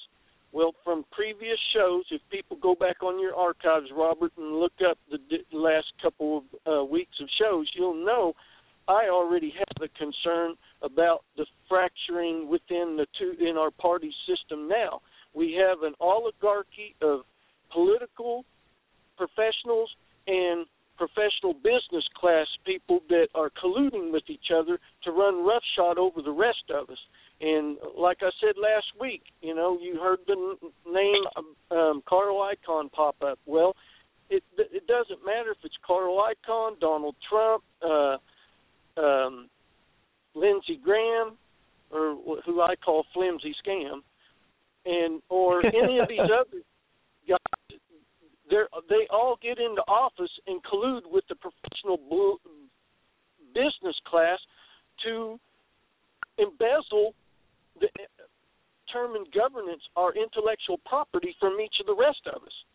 Because you and I and every legal United States citizen owns a share of governance, and that's your intellectual property right.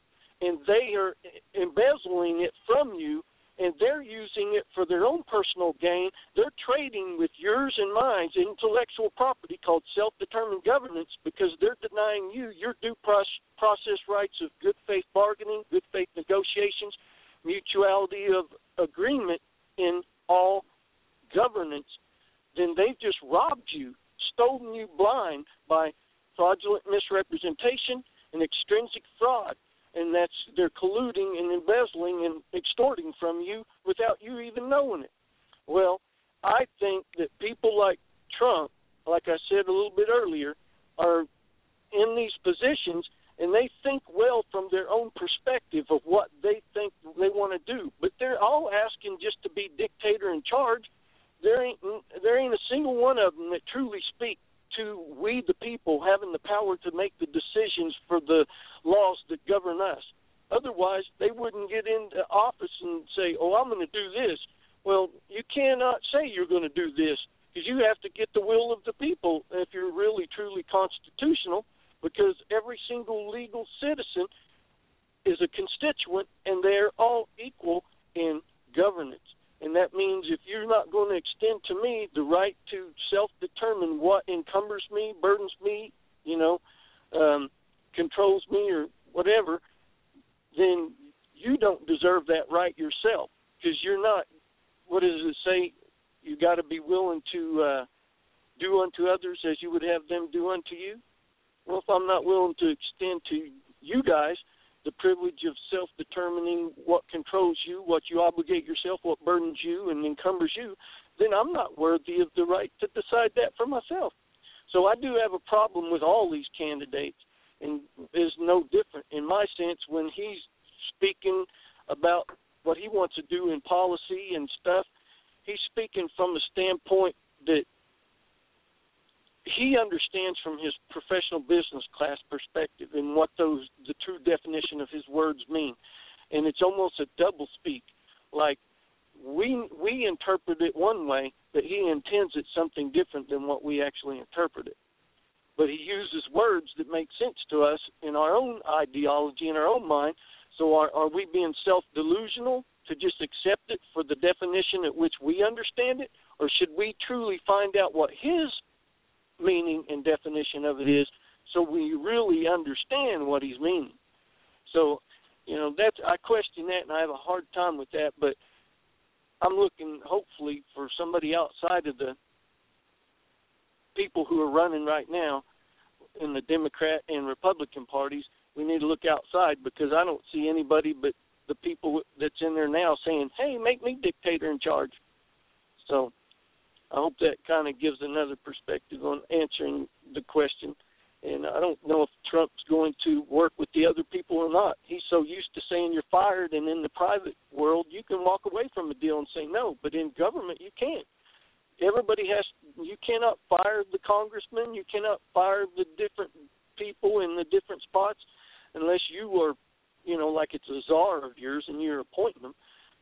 And so, you, when it comes to legislation, he's stuck working with the people that's there and he can't walk away from it. Well, I guess you can. Obama's manipulated it. That'll work for now, though. You know, these executive actions and stuff. So I, I don't want Trump doing that. I have a problem with Trump's property rights issue because he thinks eminent domain is more important than you, you can use it for private reasons, for business. So we have all these people that all the voters out there. Think about this. You got Bernie Sanders that's somewhat socialist, and he's talking about, hey, talk, we're tired of the corporate rulers, and, you know, running roughshod over us and stuff. Well, law and the bankruptcy laws and whatnot, they've got protectionist socialism for the elite business class people. So if their business fails, they can use their bankruptcy laws to protect themselves from personal bankruptcy, or they can get a bailout, or they can get some tax grants or tax credits or tax or subsidies of some kind in order to protect them. They get that level of protection, socialism. But if they get gains and they really make some money in their business, they get to privatize that and keep it to themselves. They might pay some taxes, you know, or stuff like that, but nothing near what you would, you know what I'm saying? They're trying to say. Mm-hmm. But the common wage worker, the regular wage earner, they have only personal bankruptcy. They don't have that second level of business bankruptcy to protect their um, losses from their income source. And see, it's all just semantics. So now the people that are listening to Bernie Sanders is going, well, hey, if socialism works great for all the political class and the business you know professional business class people why shouldn't we have it too? That's scary. And susan what do you think on that?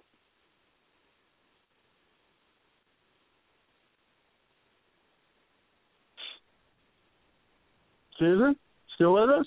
I see you in the line yes i'm here oh there we go no, I'll just bring it over to you and get your comments, and then uh, I, I think I know how he's going to answer my next question. I'm going to be uh, putting to us our uh, roundtable, but uh, first let's get uh, through this one. Go ahead about the whole, well, you know. Reading some. Who's supposed to go? Oh, the Huffington Post.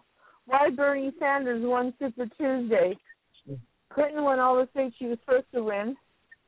She won Massachusetts by 15 points against Obama and lost in the primary.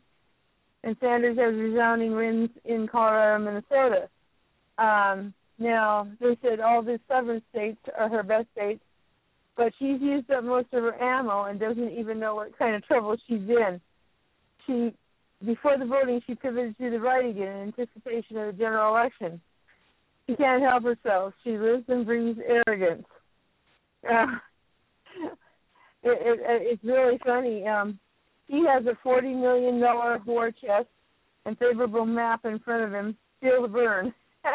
Time is on his side. The more he runs, the more people find out about him, and everyone knows about Clinton. She's gaining no new voters. So um, she's in a race against time. Didn't close the door tonight. Tick tock, tick tock. That's what it says. I got a, yeah, a huge kick out of that. Um, but um, what I how many of you getting a lot of emails from uh everybody that's um I I'm getting so many emails from Cruz um just just so many of them uh, Rubio, Hillary, Bernie, uh, Harry Reid, Sherrod Brown, Elizabeth Warren, and I get all these emails. They all want support or help, and I am so over this, you know, and I think and there was more tonight. So is Morris the cat running for president? you know, because I'm about ready to vote for him. I'm tired of it. It's just between the Donnybrook on all of them, and if you think the Republicans cheat and lie, so do the Democrats. They all want a certain person, and they're willing to cheat and lie to get a certain person in there. So you know, it's it's a really sad state of affairs, and it makes it just turns you off. Both sides should be turned off.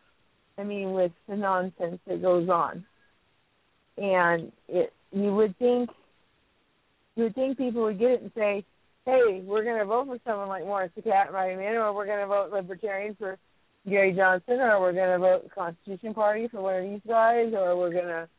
Um, because for me, you get sick of the Republican and Democrat Party, and I have always said you vote for a man, not for a party. And that's how I look at it. I like um Claypool. I like Rich. They're not perfect, and they have an R after the name, yes.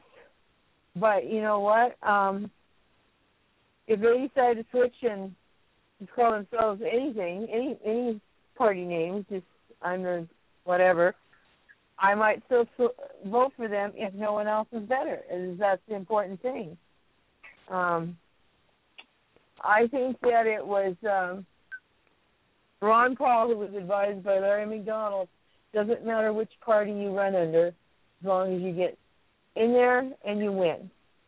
And so Ron Paul ran as a Republican last, but he ran, he's run as a Libertarian too.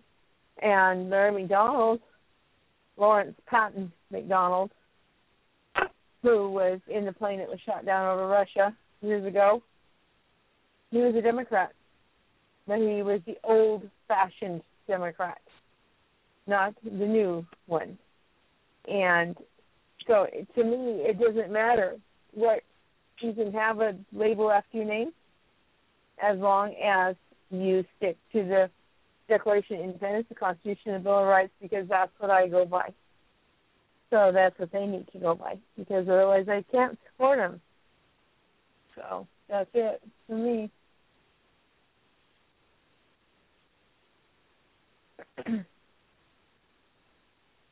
Okay, then that uh, let's go ahead and uh, bring it over to Eugene, Eugene, uh, to Gene, Yeah, and then to Kelly, and then uh, I've got some uh, some polls that I'm going to read off from Real Clear Politics, and uh, for some of the upcoming uh, primaries, and uh, we'll go from there. So go ahead, Gene. Uh, yes, I, I agree with a lot what Susan said, uh, that the person is more Uh-huh. important than the party. And I remember I was thinking about some of the Democrats, like they had Sam Nunn, and then they had uh, Johnson that served up in abortion, and they had some other ones that I really liked. So the Democrats as well, and uh, at least Bernie had a greater chance. I think it's been interesting to watch Bernie Sanders running, but they have those super delegates for the Democrats that are kind of lined up with Hillary, but I, at least he had a greater chance, and I think that's some of my main thoughts for now. And that brings it over to you, Kelly. Well, we've uh, been presented with the question at this roundtable forum. Which, by the way, I'm still waiting for my pizza, Robert. Um, Your pizza. the question out. oh, got it. The Right. question Okay, got it. Okay. The question outstanding is uh, Will Donald Trump hurt the Republican Party? Definitely not. In fact, he'll actually help the Republican Party by bringing in all sorts of new people who are tired of the career politicians. Uh, new blood, new faces, new ideas, new, new, new, and lots of numbers are coming in. And of course, this is in contrast to um, the Romney campaign in 2012. Remember, oh, you can't vote for Gingrich because uh, Romney's the only one who can beat Obama. You can't vote for Ron Paul. Only only Romney can beat Clinton. Really? What? Or not for Clinton. Oh, boo boo. Sorry, I'm getting my oh boo boo Clinton. Anyway, it, it's all becoming a blur, like you know Barney Sanders. Anyway, um, so new blood, fresh faces, new ideas, new enthusiasm, passion, because they're tired of the same old, same old. However, the Republican Party will hurt the Republican Party and their retaliation against him. I'll go a little bit more into this. I my opportunity to throw in some humor when I can. My son, uh, we went to uh, a play this weekend called The Lion, the Witch, and the Wardrobe. It's an actual play with local people. It's amazing. And uh, we're at Subway before, and somehow he brought up Donald Trump, and uh, nice teaching opportunity. He's ten years old. I said, James, would it be good if Donald Trump gave every kid in America three boxes of Legos? Totally into Legos. He's like, yeah. Okay, where would the government get the money? From the money machine. I took a napkin, wadded it up, and bopped him on the head. He laughed because we tease each other this way. I'm I, I'm going into a kid thing because that's how the Republicans are going to respond. Okay. So uh, I says, James, you know how the government gets the money? He's like, well, no. From the people. It's called taxes. Brought in a napkin, unfolded it so you can see the full read out napkin. And says, okay, somebody's gonna have a job, and you're gonna make this much money, and they're gonna here's county taxes. I tore it out. That's not yours anymore. Here's state taxes. Here's federal taxes. Bigger chunk. And he looks, starts looking at me like, that's not fair. So then I took another napkin. Suppose you made a whole bunch of ton of money. I took the napkin, tore it in half, and I told him, all right, you make a lot of money, federal government's going to take about half of it. He looks at me with that, that's not fair look. So what do you think about that? He said, I'd grab a gun and go shoot the president. Hmm, he may not want to do that. He goes, I think I'll use a missile then.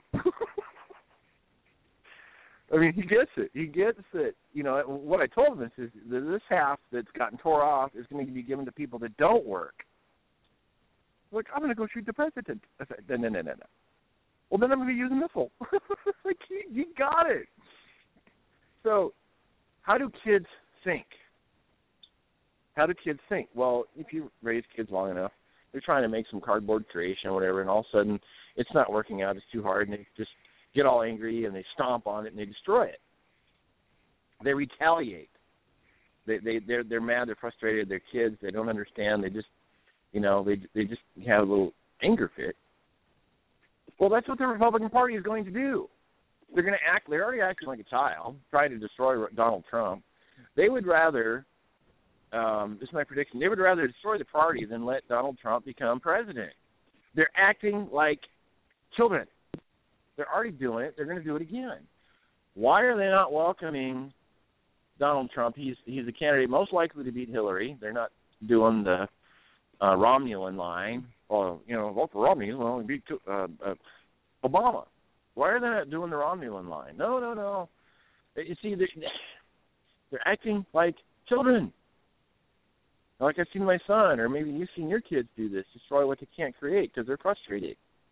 So if if this is the state of the Republican Party destroying their own party in retaliation, then what kind of people have we elected as leaders? And back to us, we the people, yeah, we're at fault. But um, it, my quick conclusion is Donald Trump will not hurt the party. He'll help the party. But it's the Republicans that are going to destroy the party if he gets the nomination. And that brings me to uh, my next question, just to let uh, for a programming note, because I do see that it is quarter till the hour. Uh, you only have about 15 minutes to call into the show, uh, but there's more time. Uh, there will be an hour after the live portion of the show tonight, uh, which is our Bard's Logic uh, After Dark, uh, which is our extended period. Uh, so give us a call at 347 945 7428 if you'd like to listen to the rest of the show. And of course, uh, be a part of our roundtable discussion as well. Uh, just push the one on your number dial, whether you're calling in from Skype or a regular number uh, to get in. Again, give us a call at 347 945 7428. Uh, because if you do not call in, uh, you, unfortunately, your audio will be gone. Uh, now, the podcast will be available uh, later, uh, where you can hear the show in its entirety. Uh, but if you'd like to uh, join us, give us a call three four seven nine four five seven four two eight. Do I want to pose this question to folks? And I know this is actually a concern of mine. And so I want to see if uh, the folks here on our roundtable uh, share this concern. Uh, if so, why? If not, why not? Um, so if the GOP, if the Republican Party does fracture coming the convention and into the general election, who here, if any, and as I said, if so, why? If not, why not? Are concerned that Hillary Clinton will be our next president. Because as I said, I am highly concerned uh, with Hillary Clinton being our next president. If you don't like Obama, you're going to hate Hillary Clinton. If you already hate Obama, it, it, it's going to be loathing for Hillary Clinton because she's not only going to, you know, extend uh, what Obama's done, she's going to exacerbate it. And I use that word purposely because what she's going to do is make things worse than what he's done. And so, Ed, are you concerned if the Republican Party were to fracture, uh, or uh, there would be a maybe a third party uh, that would be more what some would consider conservative or maybe even libertarian that could draw votes away from a Donald Trump, uh, whereas would allow Hillary Clinton to become president. What are, is that a concern of yours by any chance? And if so, why or why not? Well, I think that uh, there's a very, very good possibility that Hillary will be president. Um, but again, our freedoms don't come from the executive branch. Our freedoms come from the Bill of Rights. Our government servants are out of control, both on the Republican and on the Democratic side. If Hillary gets in there, then that's going to only make us stronger to fight against her. I, I don't feel fear Hillary being elected. I think that you know um, the people will rise up to the occasion and start grasping at the Bill of Rights and saying, "You're not going anywhere, Hillary," and we're gonna.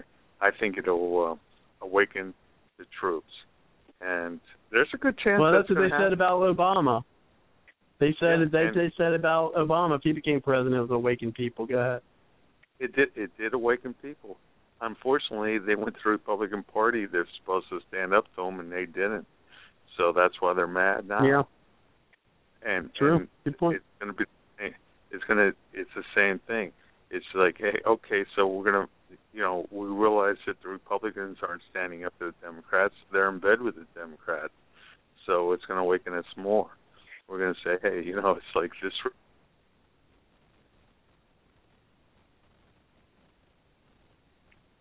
What's that, Ed? rights, you know, and get the people strong, get them to take back their states, and thumb their noses at D.C. because D.C. is the district of corruption. That's all it is, the district of corporate corruption. And whoever we get out of here, I don't, I don't really think they're going to lead us out of the corruption. It's up to we, the people, to lead us out of the corruption, and we can do it at the local and the state level of the best. And if we start, you know, ignoring and nullifying all the bad things coming out of D.C., let Hillary get in there. We're going to fight her tooth and nail. The American will is not going to give up because Hillary gets in there. I don't fear Hillary getting in there. There's a very good, there's probably better than 50%, 50-50 chance that she is going to get in there. But we can't give up because she does get in there. We need to intensify our fights and get an educated populace that knows the Bill of Rights. And on that, I'm going to um, pass. Okay. So let's go ahead and John, we do have uh, some other callers in. Uh, so if you'd like to chime in and be a part of our roundtable discussion, just push the one on your number dial, and I will get you into the show. There is plenty of time uh, for you to get uh, everything that you would like to out. So uh, for the callers, just push the one on your number dial. Uh, if you'd like to get in, for others, if you'd like to uh, listen to the extended period, or what sometimes we lovingly call Bard's Logic After Dark, uh, we will get you in. Uh, so give us a call at 347 945 7428. I do see area code 818 wants to chime in. Uh, I will be uh, getting your name soon uh, so we can get you into the show. And what we'll do is we'll uh, get uh, John to speak on uh, my question. If you're concerned of if the GOP were to fracture, uh, would you be concerned if Hillary Clinton becoming president? Why or why not? And so while we're hearing from John, I'll uh, get some call screening done here, and then uh, we will be bringing in our, our next caller, uh, area code uh, 818, and then we'll bring things also back down the line uh, to the other folks. We have plenty of time to get everything out. So go ahead, John. As we say here, the mic is yours. Thank you, sir. Yeah, Robert, I agree with what you were saying earlier about um, Hillary Clinton. I mean, I am concerned that whoever on the Democrat side gets the election, it wouldn't even matter to me if it was Hillary. If it, I mean, it does matter if it's Hillary or Bernie or who knows who they have. You know, just in case those fall apart for whatever reason, they've said they might sneak in Biden or something like that. So I do have a concern for that for multiple reasons. In addition to what you were saying, the next person that's a president is also going to nominate our judiciary, you know, Supreme Court justice, and I definitely want somebody that's more orientated to the spirit of the Declaration of Independence and our Constitution, because a lot of times we get carried away with our own fantasizing of what we think those documents mean, and really everything that we stand on is predicated on the bloodshed of those that came before the Constitution and the Declaration of Independence. Because if they weren't willing to shed their blood and stand up against Great Britain, then the Declaration of Independence would not probably have transpired to mean what it means, nor would the Constitution. So I think we're kind of echoing the same sentiment, you know, in a lot of ways. But this whole group of nominees on the Republican side and the Democratic side, none of them, in my humble opinion, are constitutional. They're all just, hey, elect me, dictator in charge. And I, I've had a problem with that for the longest time. Yeah, I was asleep at the wheel for the first twenty some odd, almost thirty years of my life. wasn't paying attention to politics, and could have cared less. And um, you know, at some point, especially about the time the Patriot Act came on stage, I started thinking of it a little differently. And then whenever our President Bush and them started trying to stop Hans Blix, the UN investigators, saying, "Yeah, you better get out because we're sending in troops into Iraq, whether you like it or not." Then I even escalated my concern and caution more, and I started digging more into politics. Then, so yeah, I do have a problem with who gets elected and whether it be anybody, period, regardless if it's a Democrat. And that's about it for that topic. There's other issues well, I'd eh, like to talk about, but I don't think that applies right now. Okay, well, we'll definitely like uh, to bring them up, and uh, you know, even if you uh, last time we bring you around uh, to our roundtable discussion, John, you can let us know what those topics are, and perhaps uh, we can uh, do a show, or maybe even uh, as we've done with Kelly sometimes, is done a special episode like on a Friday uh, night, or we've also done some Saturdays. I don't mind doing some other shows as time permits. But let's go ahead and bring in Michael. And Michael is uh, one last thing. Yeah, go ahead, and we'll bring Michael in from Los Angeles, California. Go ahead. Um, for example, go ahead, John, and we'll bring in Michael. Okay. Thank you. I appreciate it. I mean, it, this to me is very important, but it depends on who's listening. You know, it's all in the eyes of the beholder whether it's important or not. For example, most of us legal United States citizens, we have to wait 18 years living under the suffrage of this government before we even get to register to vote. Well, they're letting immigrants, illegal and whatnot, come into our country, and then as long as they're 18 years old, they get to pass a test to become an you know a, a citizen of our country, and then they get the right to drive and vote and everything. And I'm like, wait up. I had to live under this constitutional republic's crookedness, crony, capitalistic nonsense for 18 years before I got to even register to vote. Now these people come in, they're here for maybe a year or two, they don't really get their citizenship for quite a while, but they automatically get to vote with you know it's ridiculous. So to me, it's like, hey, we need to pass a law that any person that comes into our country, they have from the point that they became a legal citizen, they have to wait 18 years before they can even register to vote. And, and let's talk. We'll talk more about that, and perhaps we can have that uh, as part of our uh, roundtable discussion tonight, uh, because uh, we'll bring in Michael and then finish uh, things off with uh, the rest of the folks here on uh, the topic of the fractured Republican Party, and then we'll bring it around and uh, perhaps have uh, another question I want to uh, bring on our topic tonight. But first, let's go ahead and welcome uh, Michael from California. Thank you very much, Michael, for coming to the show. How are you tonight? Great. How are you guys doing? Good, good. Uh, Uh, yeah, we uh, earlier had a caller, uh, Lonnie from New York. Unfortunately, uh, we lost his line for whatever reason. So it'd been interesting to get uh, the two uh, coasts, get some comments from people on the on the, the two coasts tonight. But uh, maybe uh, Lonnie had to do something else. But uh, hopefully, Lonnie will be work, listen to the archive and, and call in uh, next week. Go ahead, Michael. Yeah, I just want to say that you know I am a rarity. I'm here in Los Angeles, California, and I am uh, behind Trump, and um, I can't really say that publicly, locally at least. But what I'd like to say is I wish people would understand a vote for Marco Rubio or a even a Ted Cruz is still a vote for Hillary Clinton. I don't see why people don't see they are the establishment. Everybody's freaking out right now because they are Mhm. saying you have Republican senators, congressmen saying they will vote for Clinton over Trump because they want to keep the Mhm. power structure in place. And when people say he's getting the minority of the vote, let me t- I want to tell people that the, the party is, this is the party. If you add up cuz most of Ted Cruz supporters who thinks he's non-establishment, but he is, and you add that with Trump, you're well over 50%. And the dinosaurs, the establishment of the party, they left the party, excuse me for saying, the majority of the Republican Party today, in my opinion, are individuals that care about this country, that are willing to take common sense approaches to get things done. And in the matter, uh, if we are sitting down and doing what's best for this country, I'm not talking about just promising free things to everybody like the Democrats do to have them vote for uh, for them.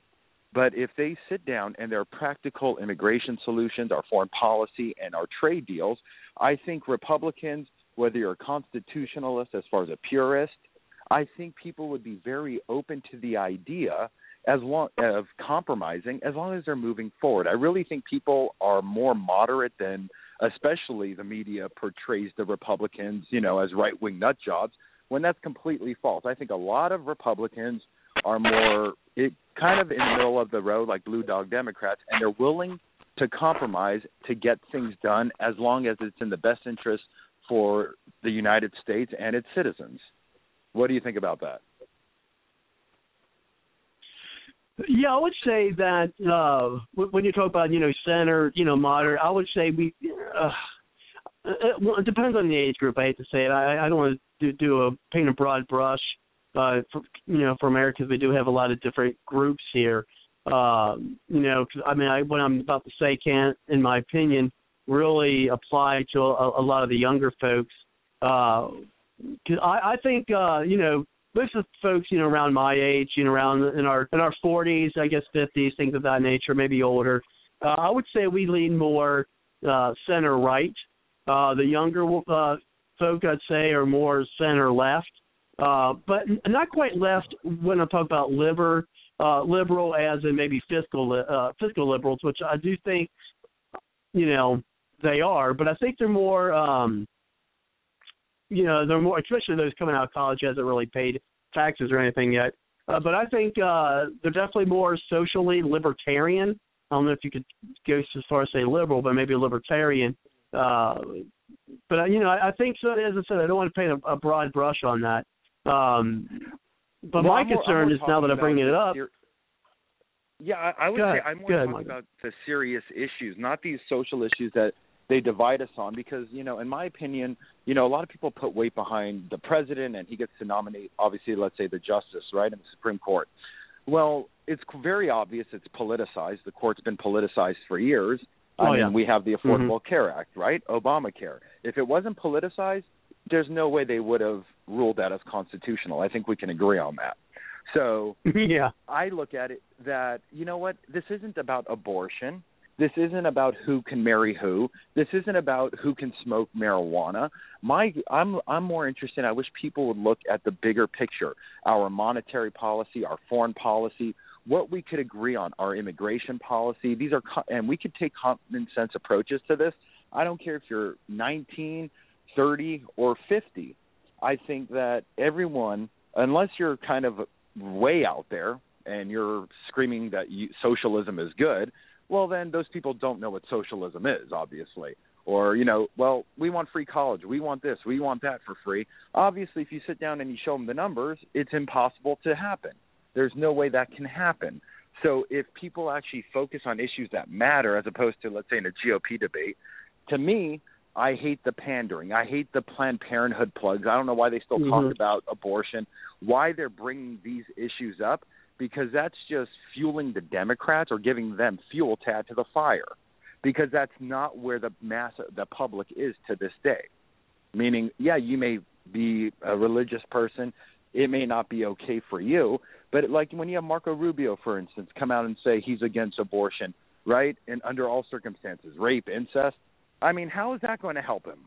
It's not going to help him. No one, if he gets elected, which he won't, but if he did, He's not going in there. Roe v. Wade isn't being overturned. So I don't know why they can't focus on the pertinent issues that are facing us right now as far as the survival of our country, such as our our debt, our unfunded liabilities, our war policies, and things that are a big threat to this country. And that's not abortion, I'm sorry to say. As much as I'm against it. Well, you mentioned something, and I think that's you know, as I said, we got plenty of time uh, just a you know little less uh, than about 45 minutes, and I'll, I'll close things out. To close things out, I have a feeling this would definitely be one of those shows where we could uh, put out a, a fourth hour. Uh, but unfortunately, we don't have that. But um, you you made a good point about uh, the percentages, and this is a, an audio clip I'm going to play. It's only about six minutes uh, and a quarter, uh, where Gingrich is making comments on uh, pretty much what just what you were talking about, Michael, after the South Carolina primary. So let's go ahead and uh, listen to that, and then we'll uh, get some response on what Michael said uh, from Susan, Jean, and Kelly, and also. Uh, but first, uh, after that, we'll get, uh, or before that, we'll get Michael's response to this audio. And as we do here on the show, folks, remember that all of your mics are still open. So if there are any background noise, just please mute your, your mic or phone or whichever uh, that you're using uh, to uh, speak into the show. Just remember, I do keep all the the mics live, so let's uh, keep be mindful of that. So let's go ahead and hear that analysis from Newt Gingrich. He won South Carolina four years ago. Fox News contributor Newt Gingrich. Uh, your thoughts about tonight? Well, first of all, it is a huge night for Donald Trump, and nobody should kid themselves. Here's a guy who seven months ago, for the first time, entered electoral politics, has learned at an extraordinary rate, uh, did, came in second in Iowa, which is a very tough environment for him, with the caucus turnout project, uh, won New Hampshire decisively, won South Carolina decisively, and by any reasonable standard, this is a decisive victory. He's going to win. Uh, if you look at the numbers in Nevada right now, and the fact they only have a few days to turn it around, he's going to win Nevada.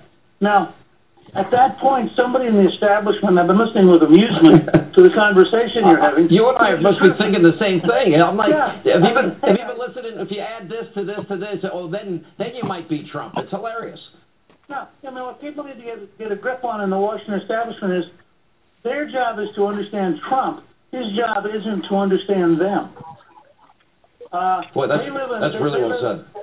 You know, they live in a world of ideas and details and policy programs and long papers and you know conferences on ideas. This guy lives in a world of making very big decisions, doing very big things. Uh, you know, and I think he should start keeping a list. Will there be a wall and how soon? Will he in fact have gotten through a dramatic change in health care and how soon? Will he in fact rethink our policy in the Middle East and how soon? But these are future oriented, and that's the base of his support. Is people who are sick and tired of the, the day-to-day baloney that has that has dominated American politics, uh, and and and it's also a very simple rule: If you think Washington's so sick you want someone to kick over the table, then you like Donald Trump and you frankly don't care about the details. And remember, between Trump, Cruz, and Carson, 62% of South Carolina Republicans voted for very dramatic change. Mr. Hmm. Speaker, let me ask you this because I I watch with amusement and maybe I'll even add the word a little bit of frustration tonight because I was watching people with their and I was flipping channels all over the place like like a lot of us do in the news business. And I'm watching this person say, well, if you add this person's numbers to that person's numbers to this person's numbers, then you might have be in a position where Trump's really in trouble now. And I'd be very worried if if I'm Donald Trump at this point. And I'm thinking, he just won South Carolina by a huge margin. He just won you know, North New Hampshire by a huge margin. Let me give you a simple analogy. As, as you know, Cliff and I are big Green Bay fans and actually own one share of stock. Now, if we could have borrowed the Denver defense for that game in Arizona, Green Bay could Yeah. have gotten into the playoffs. And if we They would've won the Super Bowl. we would have won Yeah. the Super Bowl. I mean, these guys. First of all, if Carson drops out, at least half his votes going to go to Trump. Second, you don't know today because this is, and I, I can't overstate this because you and I both have talked to Trump and we've watched him and, and we've been pretty tough with him. Um, this is a guy who's learning every 24 hours.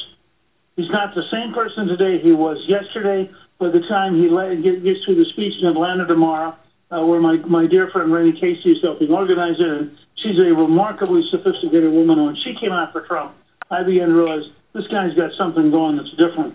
Then he's going to go to Nevada. He will be a slightly more mature, more thoughtful person by the time he lands in Nevada. And that's what people don't get. This is a serious man who has done serious things.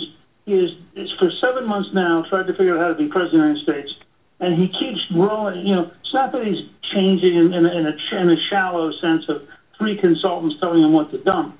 It's a very in, interesting guy trying to really understand a very complicated I think job. that I think I think that is a, a probably the most I I think the most honest analysis I've heard.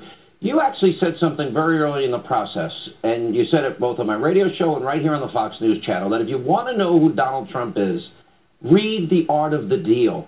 You get some insight into his mindset.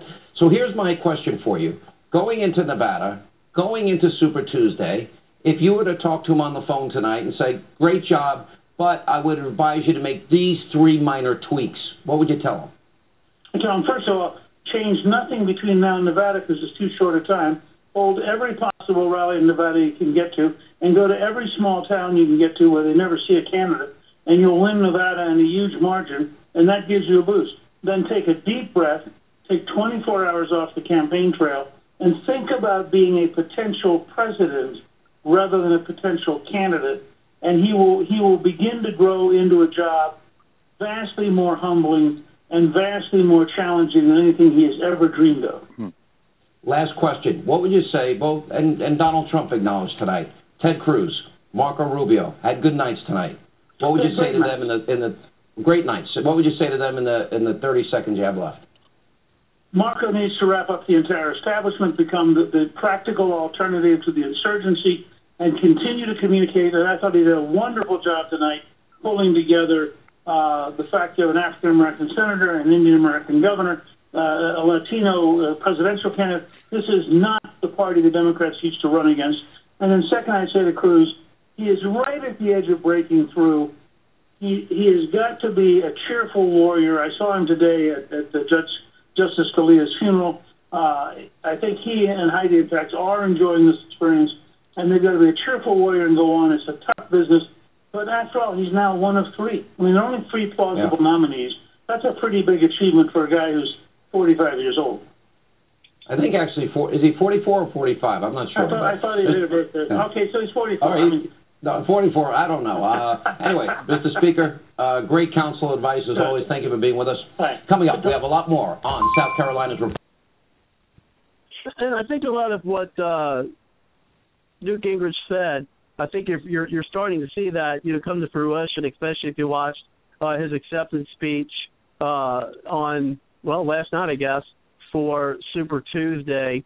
Uh, he's definitely, I, I definitely see where he's growing. He's becoming more uh, mellow in some senses. You know, especially if you watched uh, some of his other speeches. And even when you look watch his speech in North Carolina, I mean, sorry, in Nevada when he, he won those states to talk about. And real quick before we bring Michael back in to get his comments on what Gingrich said, is uh, looking at the latest polls for Michigan.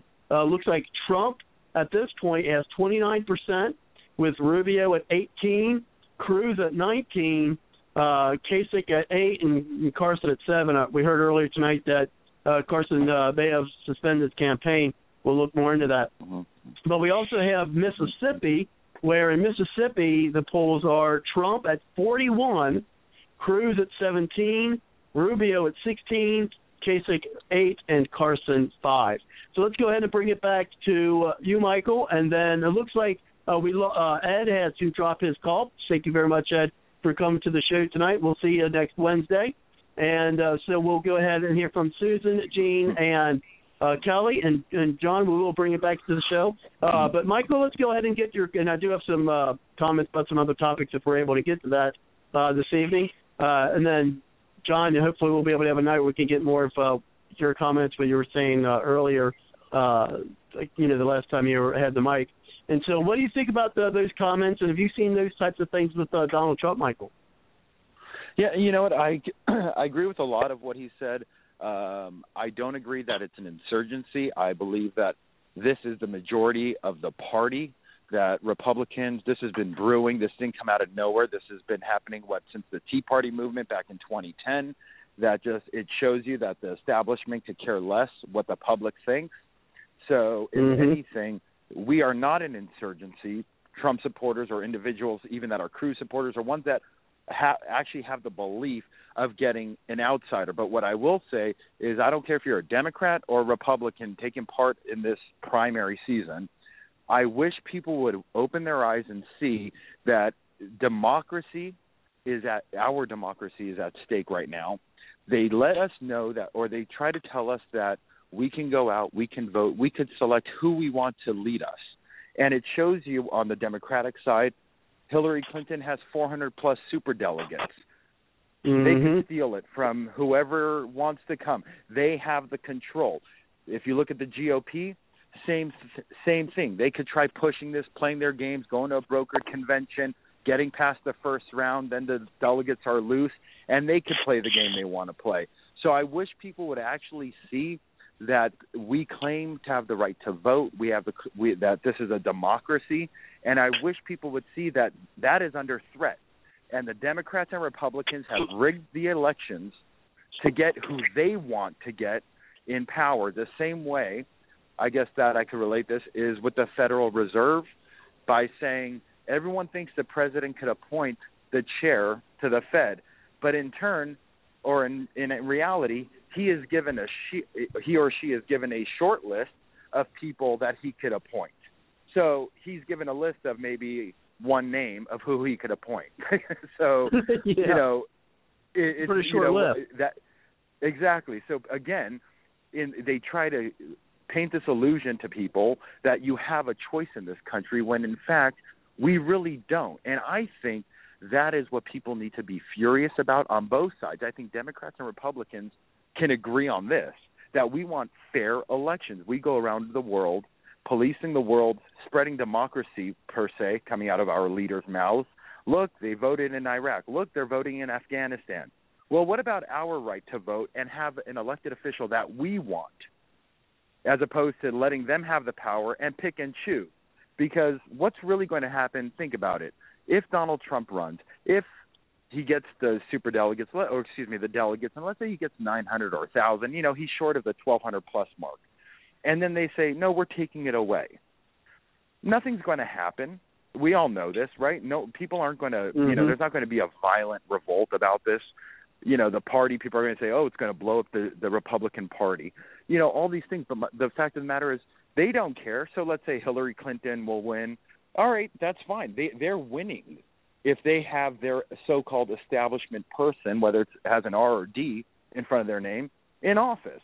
So they continue to win, and we, the public, we, the people, just allow it because no, uh, the, the, we're, a lot. I would say we do talk about it, but nobody is really going to, you know, revolt in this country. I don't think we're there, and I don't think it needs to come to that. But I think people really need to have, I, I guess, voice their outrage about serious issues here. Stop yelling about abortion. Stop yelling about gay marriage. This all happened. Great.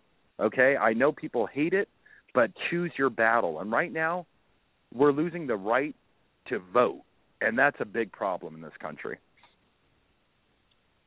And, and before I bring it over to you, Susan, I will get uh, you guys in. I, I, I do want to ask, uh, you know, and get your your comments, but I'm going to get it from uh, Michael as well. So, because we, there is talk about you know the fracturing or maybe even the deaths. Of course, they're, they're being a little dramatic, I think, or a lot dramatic. Uh, with the show, well, this is if, if Trump gets the nomination, he's going to be the death of the Republican Party. Uh, some people are like, yeah, yeah, because we could get third parties in. But regardless, is that if, if the Republican Party were to fracture, okay, to the point where, let's say Donald goes third party or somebody goes third party, are you concerned that if that happens, that's just paving the way for Hillary Clinton to be president? Well, either way, we're getting a Hillary. As far as the special interest groups that fund Rubio or a Bush or Cruz or Clinton, the fact of the matter is the the GOP. Oh, it's the death of the GOP if Trump gets elected. No, it's not. If anything, he's expanded. He wins across the board in these primaries. You could see he's winning all over the map. So voter turnout is at an all-time high. There's so much enthusiasm actually within the party, and the people that are trying to destroy the party is are the people that are the dinosaurs and that don't want to lose power. They want that same structure. They want their foot into the Oval Office. They want their foot in the door, and they get that if they have a Clinton, if they have a Rubio, if they have a Cruz, if they have a Kasich. They don't necessarily have that to the same degree with Trump, but they will still have it. And uh, the reason I feel that way, to be very honest, look who Trump is reaching out to. He has obviously Chris Christie standing behind him going around introducing him. He called Paul Ryan mm-hmm. today trying to speak about things. So listen, he is still a businessman. This guy, you know, subtract and half divide by 20%, and that's how much is maybe somewhat factual. And that's fine because that's a lot more than we're going to get from anybody else. So he's still going to represent certain interests, and you have to do that. In any time in any country, that goes on. I think we all could agree with that. But if he gets in there, and let's say he reforms our immigration policy, or let's say he redoes our trade deals in four years. You know what? That's a lot. That that's a lot more than anybody else would do as far as a lasting effect. If he redoes NAFTA or the TPP, there are certain things he can do. But yes, there's still some bad that comes along with him because he has to play ball. That's the way the system works, and he's not going to just come up and you know upend it. Definitely, yeah, I agree with uh, the Logan saying. We're going to bring up the Susan. And real quick, uh, Michael, because I know you're new here to the show, uh, there's a number of ways uh, you can keep in touch with us. Uh, one is by uh, here on Blog Talk Radio. Uh, there's a, a follow button you can push where you can uh, follow uh, the show, where you can get emails. Also, uh, you can check out the Bards Logic Political uh, Talks website, uh, whereas um, you can join the email list or you could contact uh, me and then uh, be on the email list. I can uh, we'll be sending you out emails uh, telling you about different uh, you know links to the shows, uh, upcoming shows, past shows, things of that nature, and definitely uh, welcome to call on. And we're still going to keep your mic open, so you're still going to be hearing our roundtable discussions. That's what we do here uh, to the show. Is instead of you just getting a you know your your one time uh, talking on the show, and then we're like, well, Michael, thanks for coming to the show uh, you know, please keep listening, and we appreciate you coming on. Uh, we do keep your mic open. We do keep you in as part of our roundtable discussion, and you're welcome to stay as long as you like uh, on the line here with us. And you know what I do is I try to bring things back around uh, as evenly as I possibly can, uh, so to give you you know some more opportunities to talk about the different topics we'll discuss. Okay. All right, thank you. I appreciate it, and I'll let someone else have the floor. okay, great, and uh, hopefully we'll have enough time to be able to bring it back. We'll at least be able to bring it back to you because I'm looking at the time. At least one more time to do what we call our closing comments.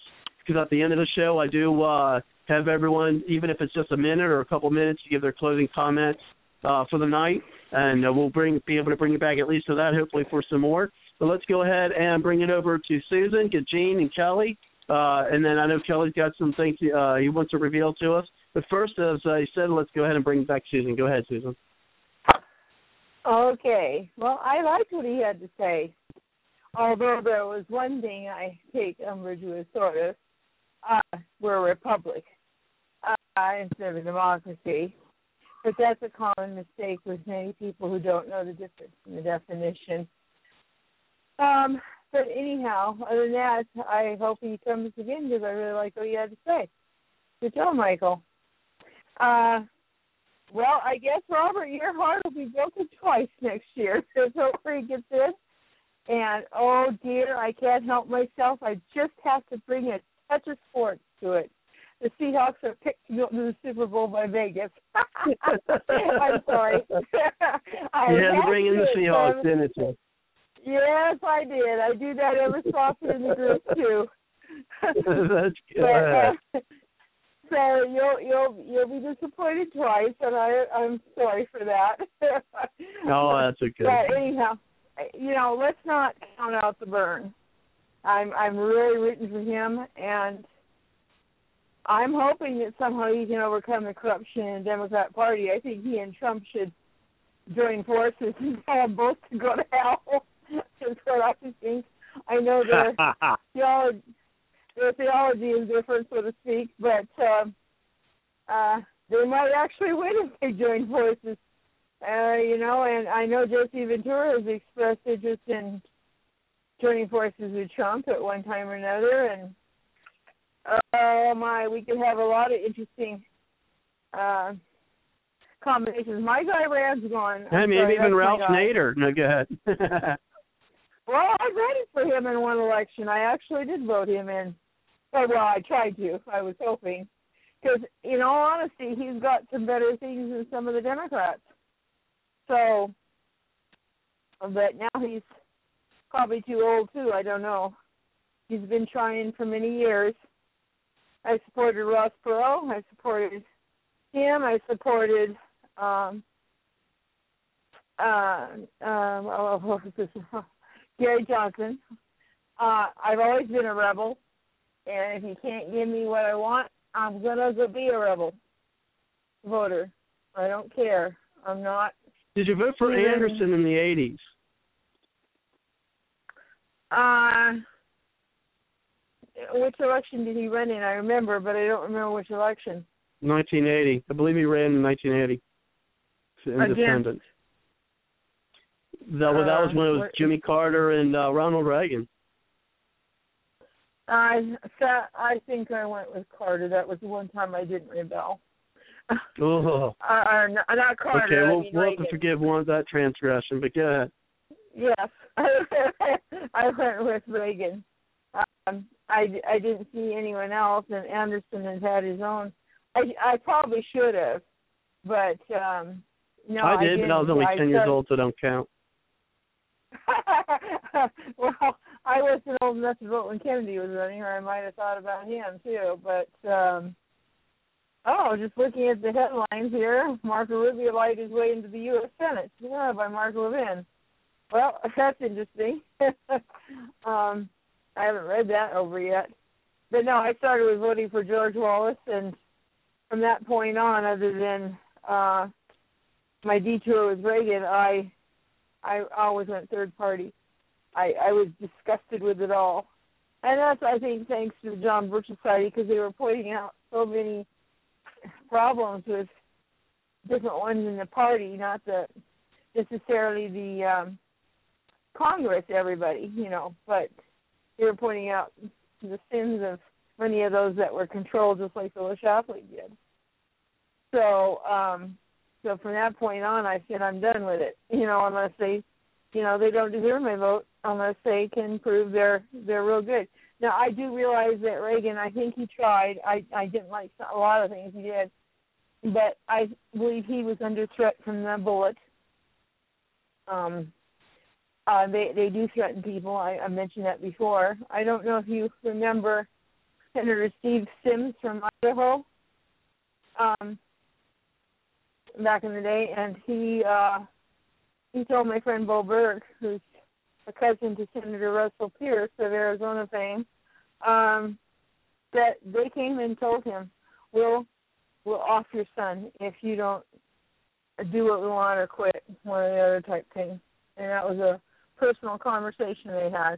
And and you know, I I believe there may be a few they don't realize when they get in there that if they don't do some things at least the way they are told to do, they will get rid of them. They did to Kennedy too, and they threatened Reagan. So even if Trump, you know, he's going to have to do some, he's going to have to play some of the game in order to stay if he does make it. So that's the sad thing about it. That's so let's go ahead and it. Well, let's go ahead and bring it over uh, to Eugene, and then um, uh, we'll bring uh, you, Kelly, and then it looks like we got about um, 20 minutes before we have to uh, do our closing statements, and I'll have to close things out for the night. To say this is probably one of those nights I could have done a fourth hour, but be that as it may, uh, unfortunately, we only have a three-hour show here, and so let's go ahead and uh, bring it back in, Gene. And and also, well, I don't know if you uh, you answered the one question though, uh, Susan, if you were concerned about uh, the fractured Republican Party about Hillary Clinton get a um, just yes or no? Is, is that a concern of yours? Mine. Yeah, real quick, and then I, I want to bring Gene. Okay, really... what was the concern? Do I have a concern? Well, well, whether if the, the Republican Party does fracture because of Trump getting the nomination, uh, yes or no? Are you uh, concerned about Hillary Clinton getting the nom- uh, winning the presidency? Um. Yeah, I suppose. Although, like I said, I'm hoping that that's all a bunch of malarkey and the Bern wins it. So Democrat stuff. so we'll see what happens there. Okay, go ahead. Uh, let's go ahead and bring it over to Gene. Go ahead, Gene.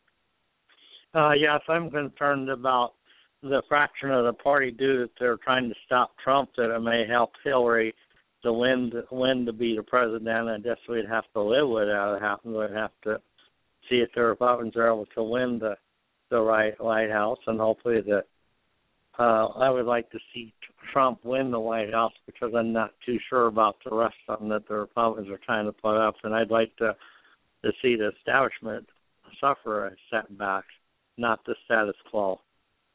And I believe, like Susan, that the president do have things they are told to do, or or they will find a way to get rid of them, like they did Kennedy. And I know Reagan, they they tried to kill him, and Reagan did get the Berlin Wall taken down. So that's about all I have for now.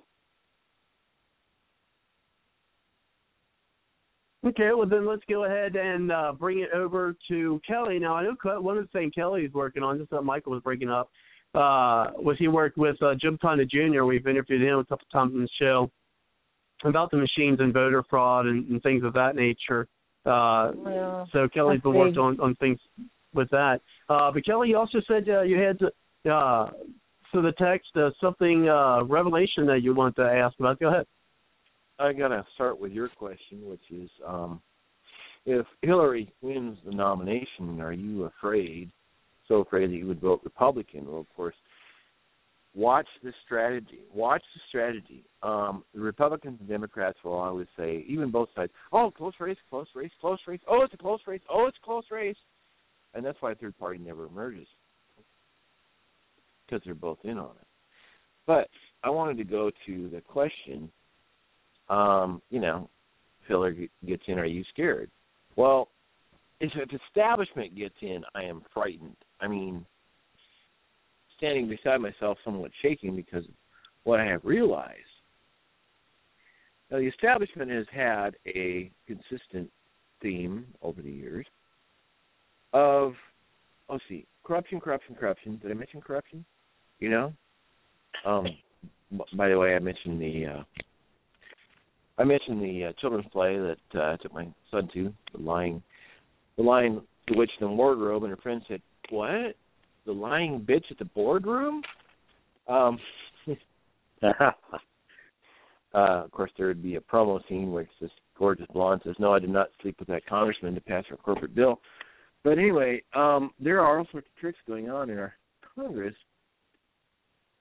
that the president has enormous impact. Of course, you know you got the justices and who they appoint, but there is um, little little little little flaw in our Constitution, and it has to do with uh, the right of petition and a grand jury. And we're going to talk about. Let's just go right into it. Okay, Eric Holder said he's going to resign. Okay, he's going to resign. He's going to resign. Okay, fine. Uh, James Lankford, a representative from uh, Oklahoma, he was a Republican. He stated about Holder's tenure. He said, "quote consistently demonstrated the American Holder has consistently demonstrated to the American people that the main task during his tenure has been to protect the White House and the White House agenda, more than pursue justice to the fullest extent." Well, how does he do that? Interesting. How does he protect Obama? Well, the Fifth Amendment states no person shall be held to answer for a capital or otherwise infamous crime unless under presentment or indictment by a grand jury. No indictment, no presentment, you can get away with murder. Ted Kennedy did it, Chappaquiddick, that's for another story. So the Attorney and that, General. that's a good segue to my next question, Kelly. Go ahead. So the Attorney General can block petitions. I've actually seen it. So the people can't hold our federal government accountable because the Attorney General is blocking the petitions. No indictment, you get away with murder, so no problem here. But regarding uh, Holder blocking petitions to grand juries, and I have evidence of this happening, um, uh, Congressman Louie Gohmert, a Republican of Texas, noted about Eric Holder. He said, Holder has not only failed to investigate crimes and potential crimes occurring in this administration, he has been the cover up in chief. So, the strategy they have been using is to block petitions to grand juries. It's that simple. So if Clinton gets in, yeah, I'm frightened. I'm like going to be start. I'm going to start shake, uh, shake because no indictment. We can get away with murder, and her attorney general will block petitions, and we will see a wave of corruption, wave of corruption far beyond our imagination. Um, establishment gets in, guess what? We get a wave of corruption because they're going to still use the same freaking trick. Now, I would vote, and by the way, I like Mike. I mean, my gosh, Mike from LA, you're doing awesome. If Trump would come out and say, "Look, I will never block a petition to the grand jury. If my AG blocks petitions to grand juries, he's fired. Done we will clean up Washington D.C. overnight. The Attorney General has enormous control over if corruption gets exposed or not by what they have done in the past. And the right petition, by the way, to a grand jury, um, Borough of Duryea versus Guarnieri, 2011 case, Adderley versus Florida, 1966 case, going back to all sorts of court cases to even Clause 61 of Magna Carta. The right of petition is to a grand jury in its origin and intent, wrote Justice um, William O. Douglas. But if you block the petition, you can't hold government accountable. So Clinton, obviously, will go to jail if grand jury is independent and free. He'll go to jail. Let's hope so. Yeah, an indictment, trial, you're done. But she will block every and every all petition. Establishment, Republican, will block petitions because they don't want accountable by the American people. If Trump comes out and says, "Look, I'm not going to block a single petition to the grand jury," I would vote for him in a heartbeat. So, the Fifth Amendment, in summary, if you don't get an indictment or a presentment, you are not to be held to account. The Attorney General controls if a petition gets to the grand jury. The President appoints the Attorney General. You see how this all connects? Now, the importance of a president on their appointment of the attorney general is fundamentally important to holding corruption accountable. Here's my question. With what I've explained, I want to get a quick yes or no from everybody. Do you ever realize the Fifth Amendment protects corruption?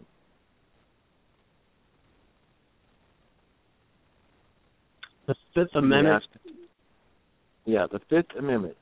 No person shall be held to answer, answer for a capital or otherwise infamous crime unless under presentment or indictment by a grand jury. In other words, no indictment, you are protected and you can get away with murder. Controlled by the AG, well, would... not presenting. Yeah, I, I just want to go around and ask everybody: Did you know this? Yes or no? Did you know this? Um, I would say,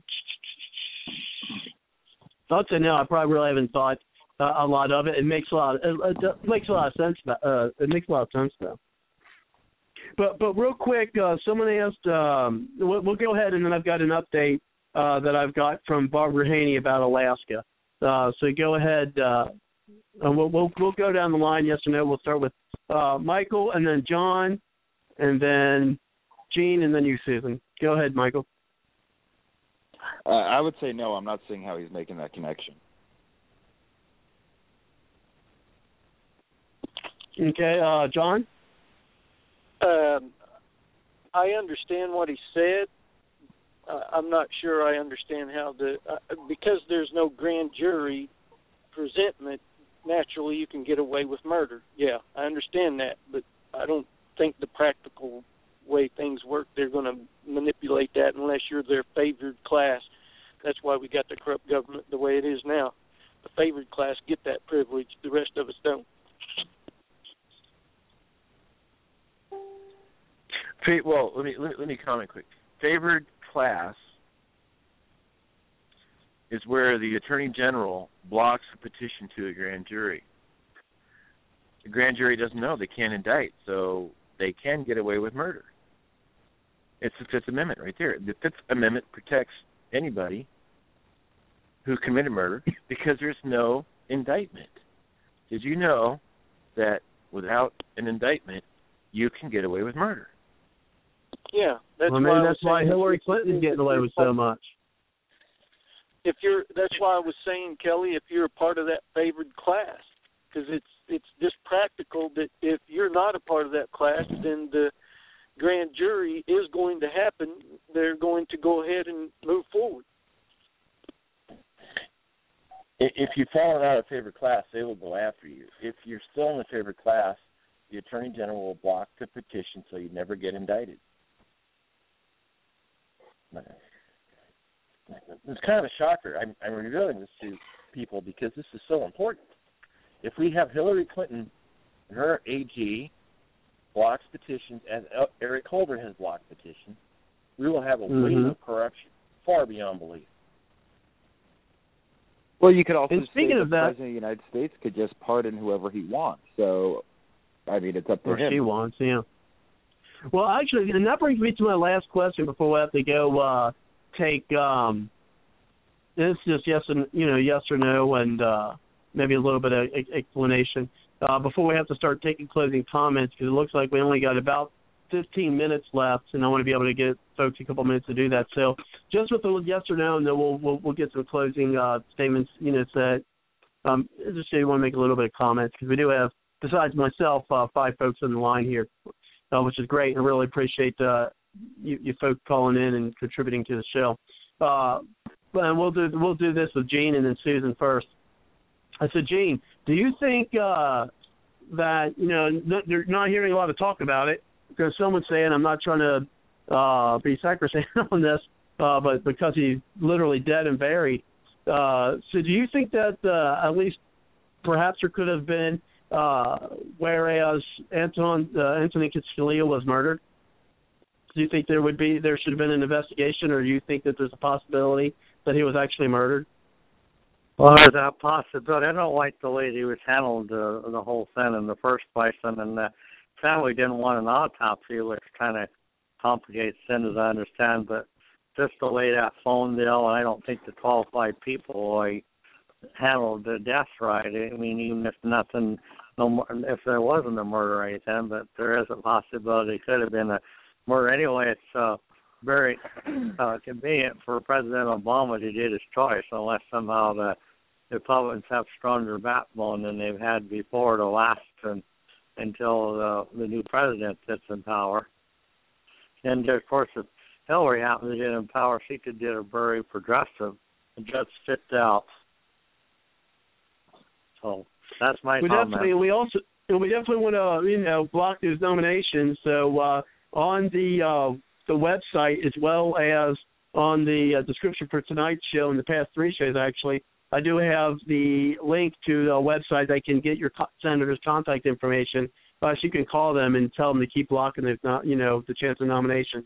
So what about you, Susan? Do you think that uh, you know looks like that Scalia could have been murdered? Oh yeah. Oh, yeah. Um, like I said, they'll murder anybody if if there's reason enough, or they'll threaten you, blackmail you, um, whatever. And with him, who knows?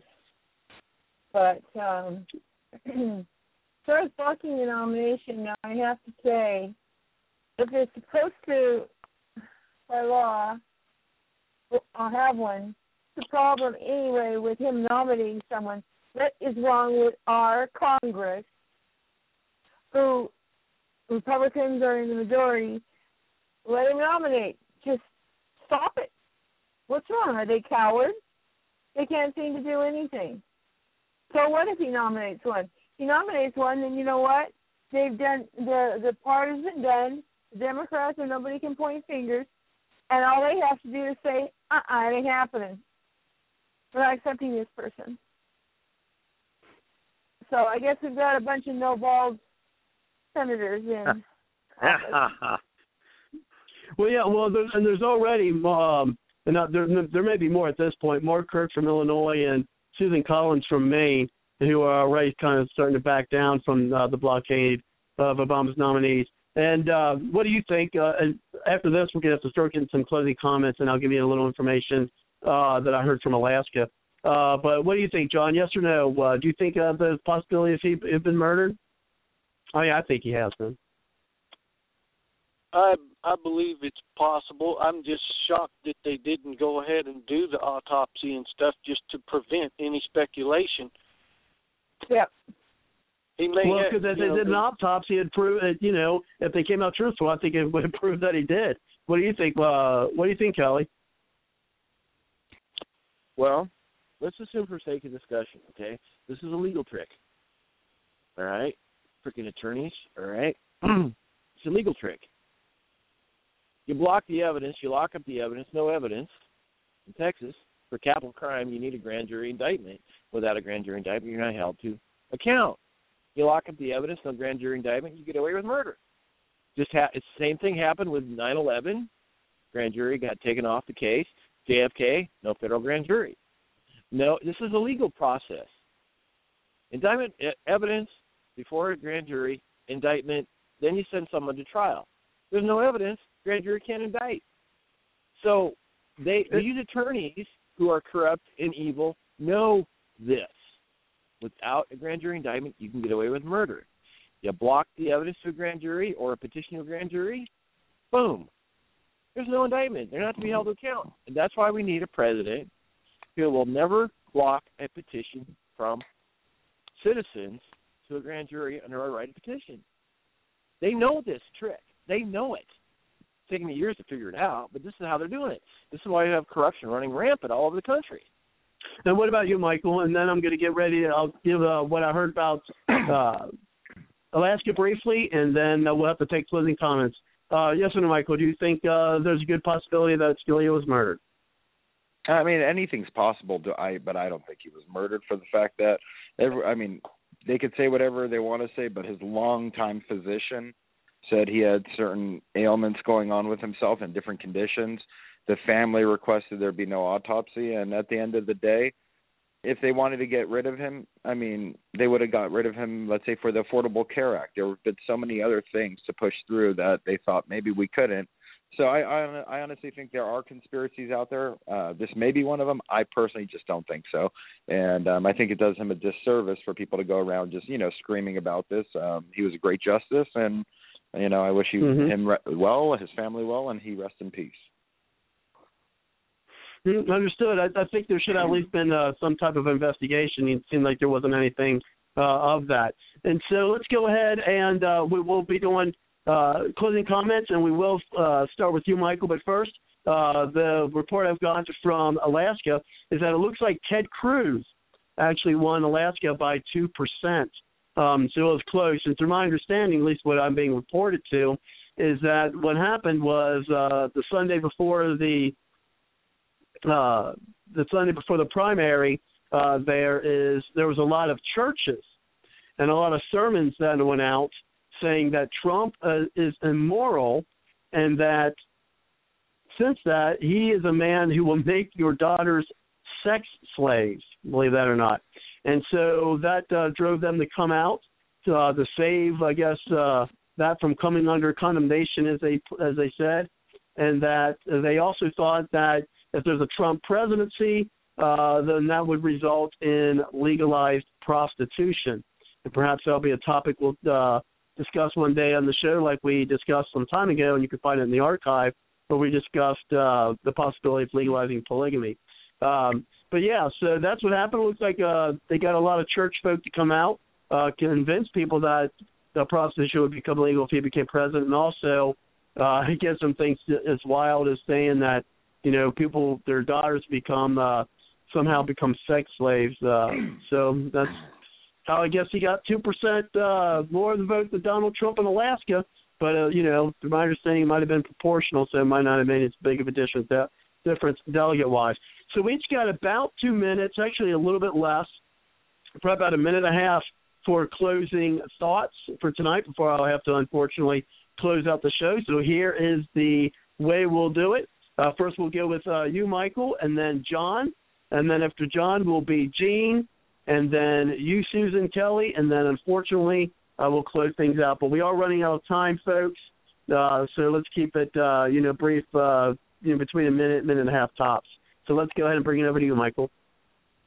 All right. Well, I think as far as uh, you touch on prostitution, that's a whole other conversation. But if you believe in limited government, let them regulate it. Let people do what the hell they want to do. That's how my outlook on that. But as far as Ted Cruz goes, he's not an outsider. He worked for the Bush administration. His wife was with Condoleezza Rice. They are the establishment, and I think the reason he won the caucus out there as well was because he actually visited. Um, he had a trip to Alaska. Um, but as far as I would say this to everybody out there, um, take a closer look if you're supporting Cruz. Know what you're supporting, and if you if you have reservations about getting behind Trump, do it for one reason.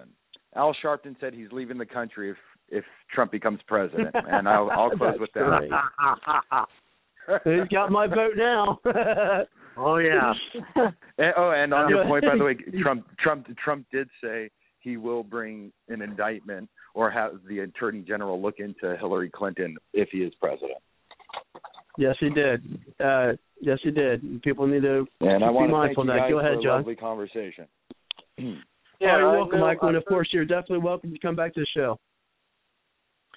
I heard that um, Cruz and Marco Rubio both had lawsuits in reference to their natural born status. I would be interested in finding out the status of those, you know, and I want to say I appreciate the constitutional republic that we live in, and I hope everybody will call up uh, Ben Carson and convince him to stay in the race and to finish it through the end. Because if uh, Marco and Cruz end up having to drop out because of their lawsuits, then most likely Ben Carson might have an opportunity to challenge Trump.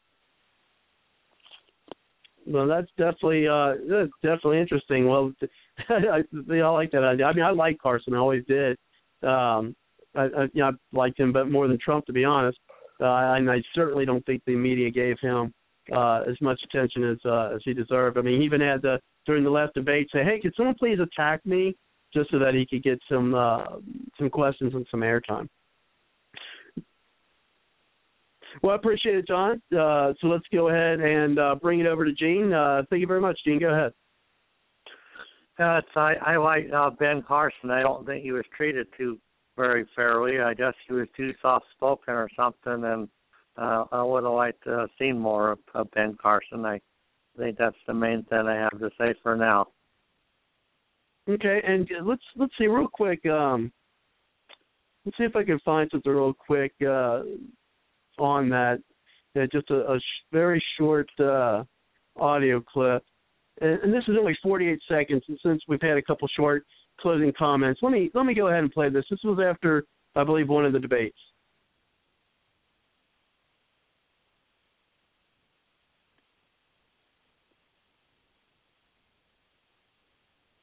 Okay, I don't know why it's not playing. let's try this again. Okay, I don't know why it's not playing. Maybe it's just uh, some timing on there. So let's go ahead and uh, unfortunately that day, let's go ahead and bring it over to you, Susan. Ah, well, did you know that uh, Cruz has uh, apparently promoted? He, he fired his staffer a, a false story about Rubio in the Bible. Now, I am definitely no Rubio fan, but um, he's you know he did this thing with Carson. Now he's doing it with Rubio. You got to stick to stop the nonsense in the game. Stick to the topics prove who you are and what you are and what you stand on. This this game playing with somebody is quitting this race and somebody made this remark about the Bible and blah blah blah. And uh Rubio's just really been going after Cruz on that. And he has every right to. And people say, well, you got to blame the staffer. Uh, he said it's time for Ted Cruz to do this right thing and stop the lies. And uh you know, when I went to town hall meeting here in Idaho, um it was when toe tapper Larry Craig, Senator Larry Craig was having a meeting and then later of course we found out what he was. But um he he, he when I asked him a question, which he didn't expect that question, it came out of the blue. It wasn't, I mean planned for he tried to blame his staffers. Well, they just, I guess they didn't know and they didn't see and this happened and that happened. I'm like, uh, no, sir. You run the staff. You're the senator.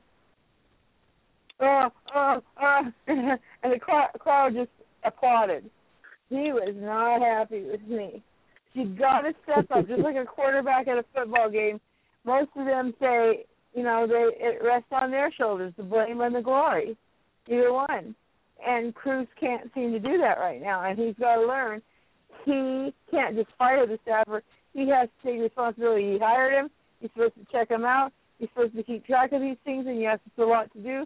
But how are you going to run a country if you can't keep keep track of a few staffers? That's what I want to know. And then perhaps we'll cover more of that, but we need to bring that over to Kelly. And Kelly's literally got about uh, a minute, maybe a minute and a half, and then I have to close things out, unfortunately. All right. Rubio, Trump, Cruz, third party. Rubio, he's pretty much a dead item as much as the media tries. He's going to be dead. You know, Trump. Trump has reinvigorated the Republican Party. People are frustrated as business as usual. Uh, new life, new blood, new power. Amazing. Wow. Americans, we the people getting involved. That's great. Cruz is not quite going to make it, but he's going to bring people in that are going to hold people at the convention accountable. And if the uh, national convention is really chronically corrupt, people are going to give up and go third party. It might take another election cycle, but a third party is going to start to emerge. And I don't know who the libertarian candidate is going to be, but there's a movement this way. The Whigs were corrupt and they went Republican, and Lincoln was the first Republican. So we might see an amazing transitional period happening right before our eyes that another party might emerge and we might actually have a little more common sense in government. And with that, uh, I want to thank everyone for uh, coming to the show tonight. And of course, you are welcome to come to our next uh, uh show uh, next week. We will have a, uh, local uh, local candidate uh, coming on. I don't mean local by where I'm at, just uh, for a local office. I'm just waiting to get some more information uh, from them, bios, photos, things of that nature. Uh, who's going to be running? Actually, uh, it's in uh, contact with uh, folks who were working for Matt Bevin's campaign. Who we've had Matt Bevin uh, on the show, who is uh, running gra- who ran a grassroots campaign for the governor uh, who is now the governor of Kentucky, and so we'll have them on next week. So looking forward to having him on. And so also uh, check out the Patriot Journalist Network by going to www.patriotjournalist.com as well as uh, go to the website for Bard's Logic Political Talk at www.bardslogicpoliticaltalk.com, where, of course, as I said, you can tweet out, if you're a Twitter user, to your followers uh, the link to tonight's show because they will be able to uh, listen to the podcast and you know hear what we we've got going on here, and hopefully they'll uh, call and join us as well, uh, and join our roundtable discussion, as well as the email that I send out uh, to folks. That's on the contact page where you can copy and paste that onto your body of your email list and send it out. Or, you, of course, you can just contact me and you can join the Bard's Logic Political Talk email list uh, as well, uh, where you will get uh, updates on the uh, coming up and past episodes uh, so that you could share them out to your friends. And so, what I'll do is I will end tonight as I do every night, and that is with the song by Aubrey Ashburn. And you can hear more of her music by going to www.aubrey, and that's with a B, that's aubreyashburn.com. So, good night, folks. Take care, and we will see you next time. Good night. Night. Good night. Thank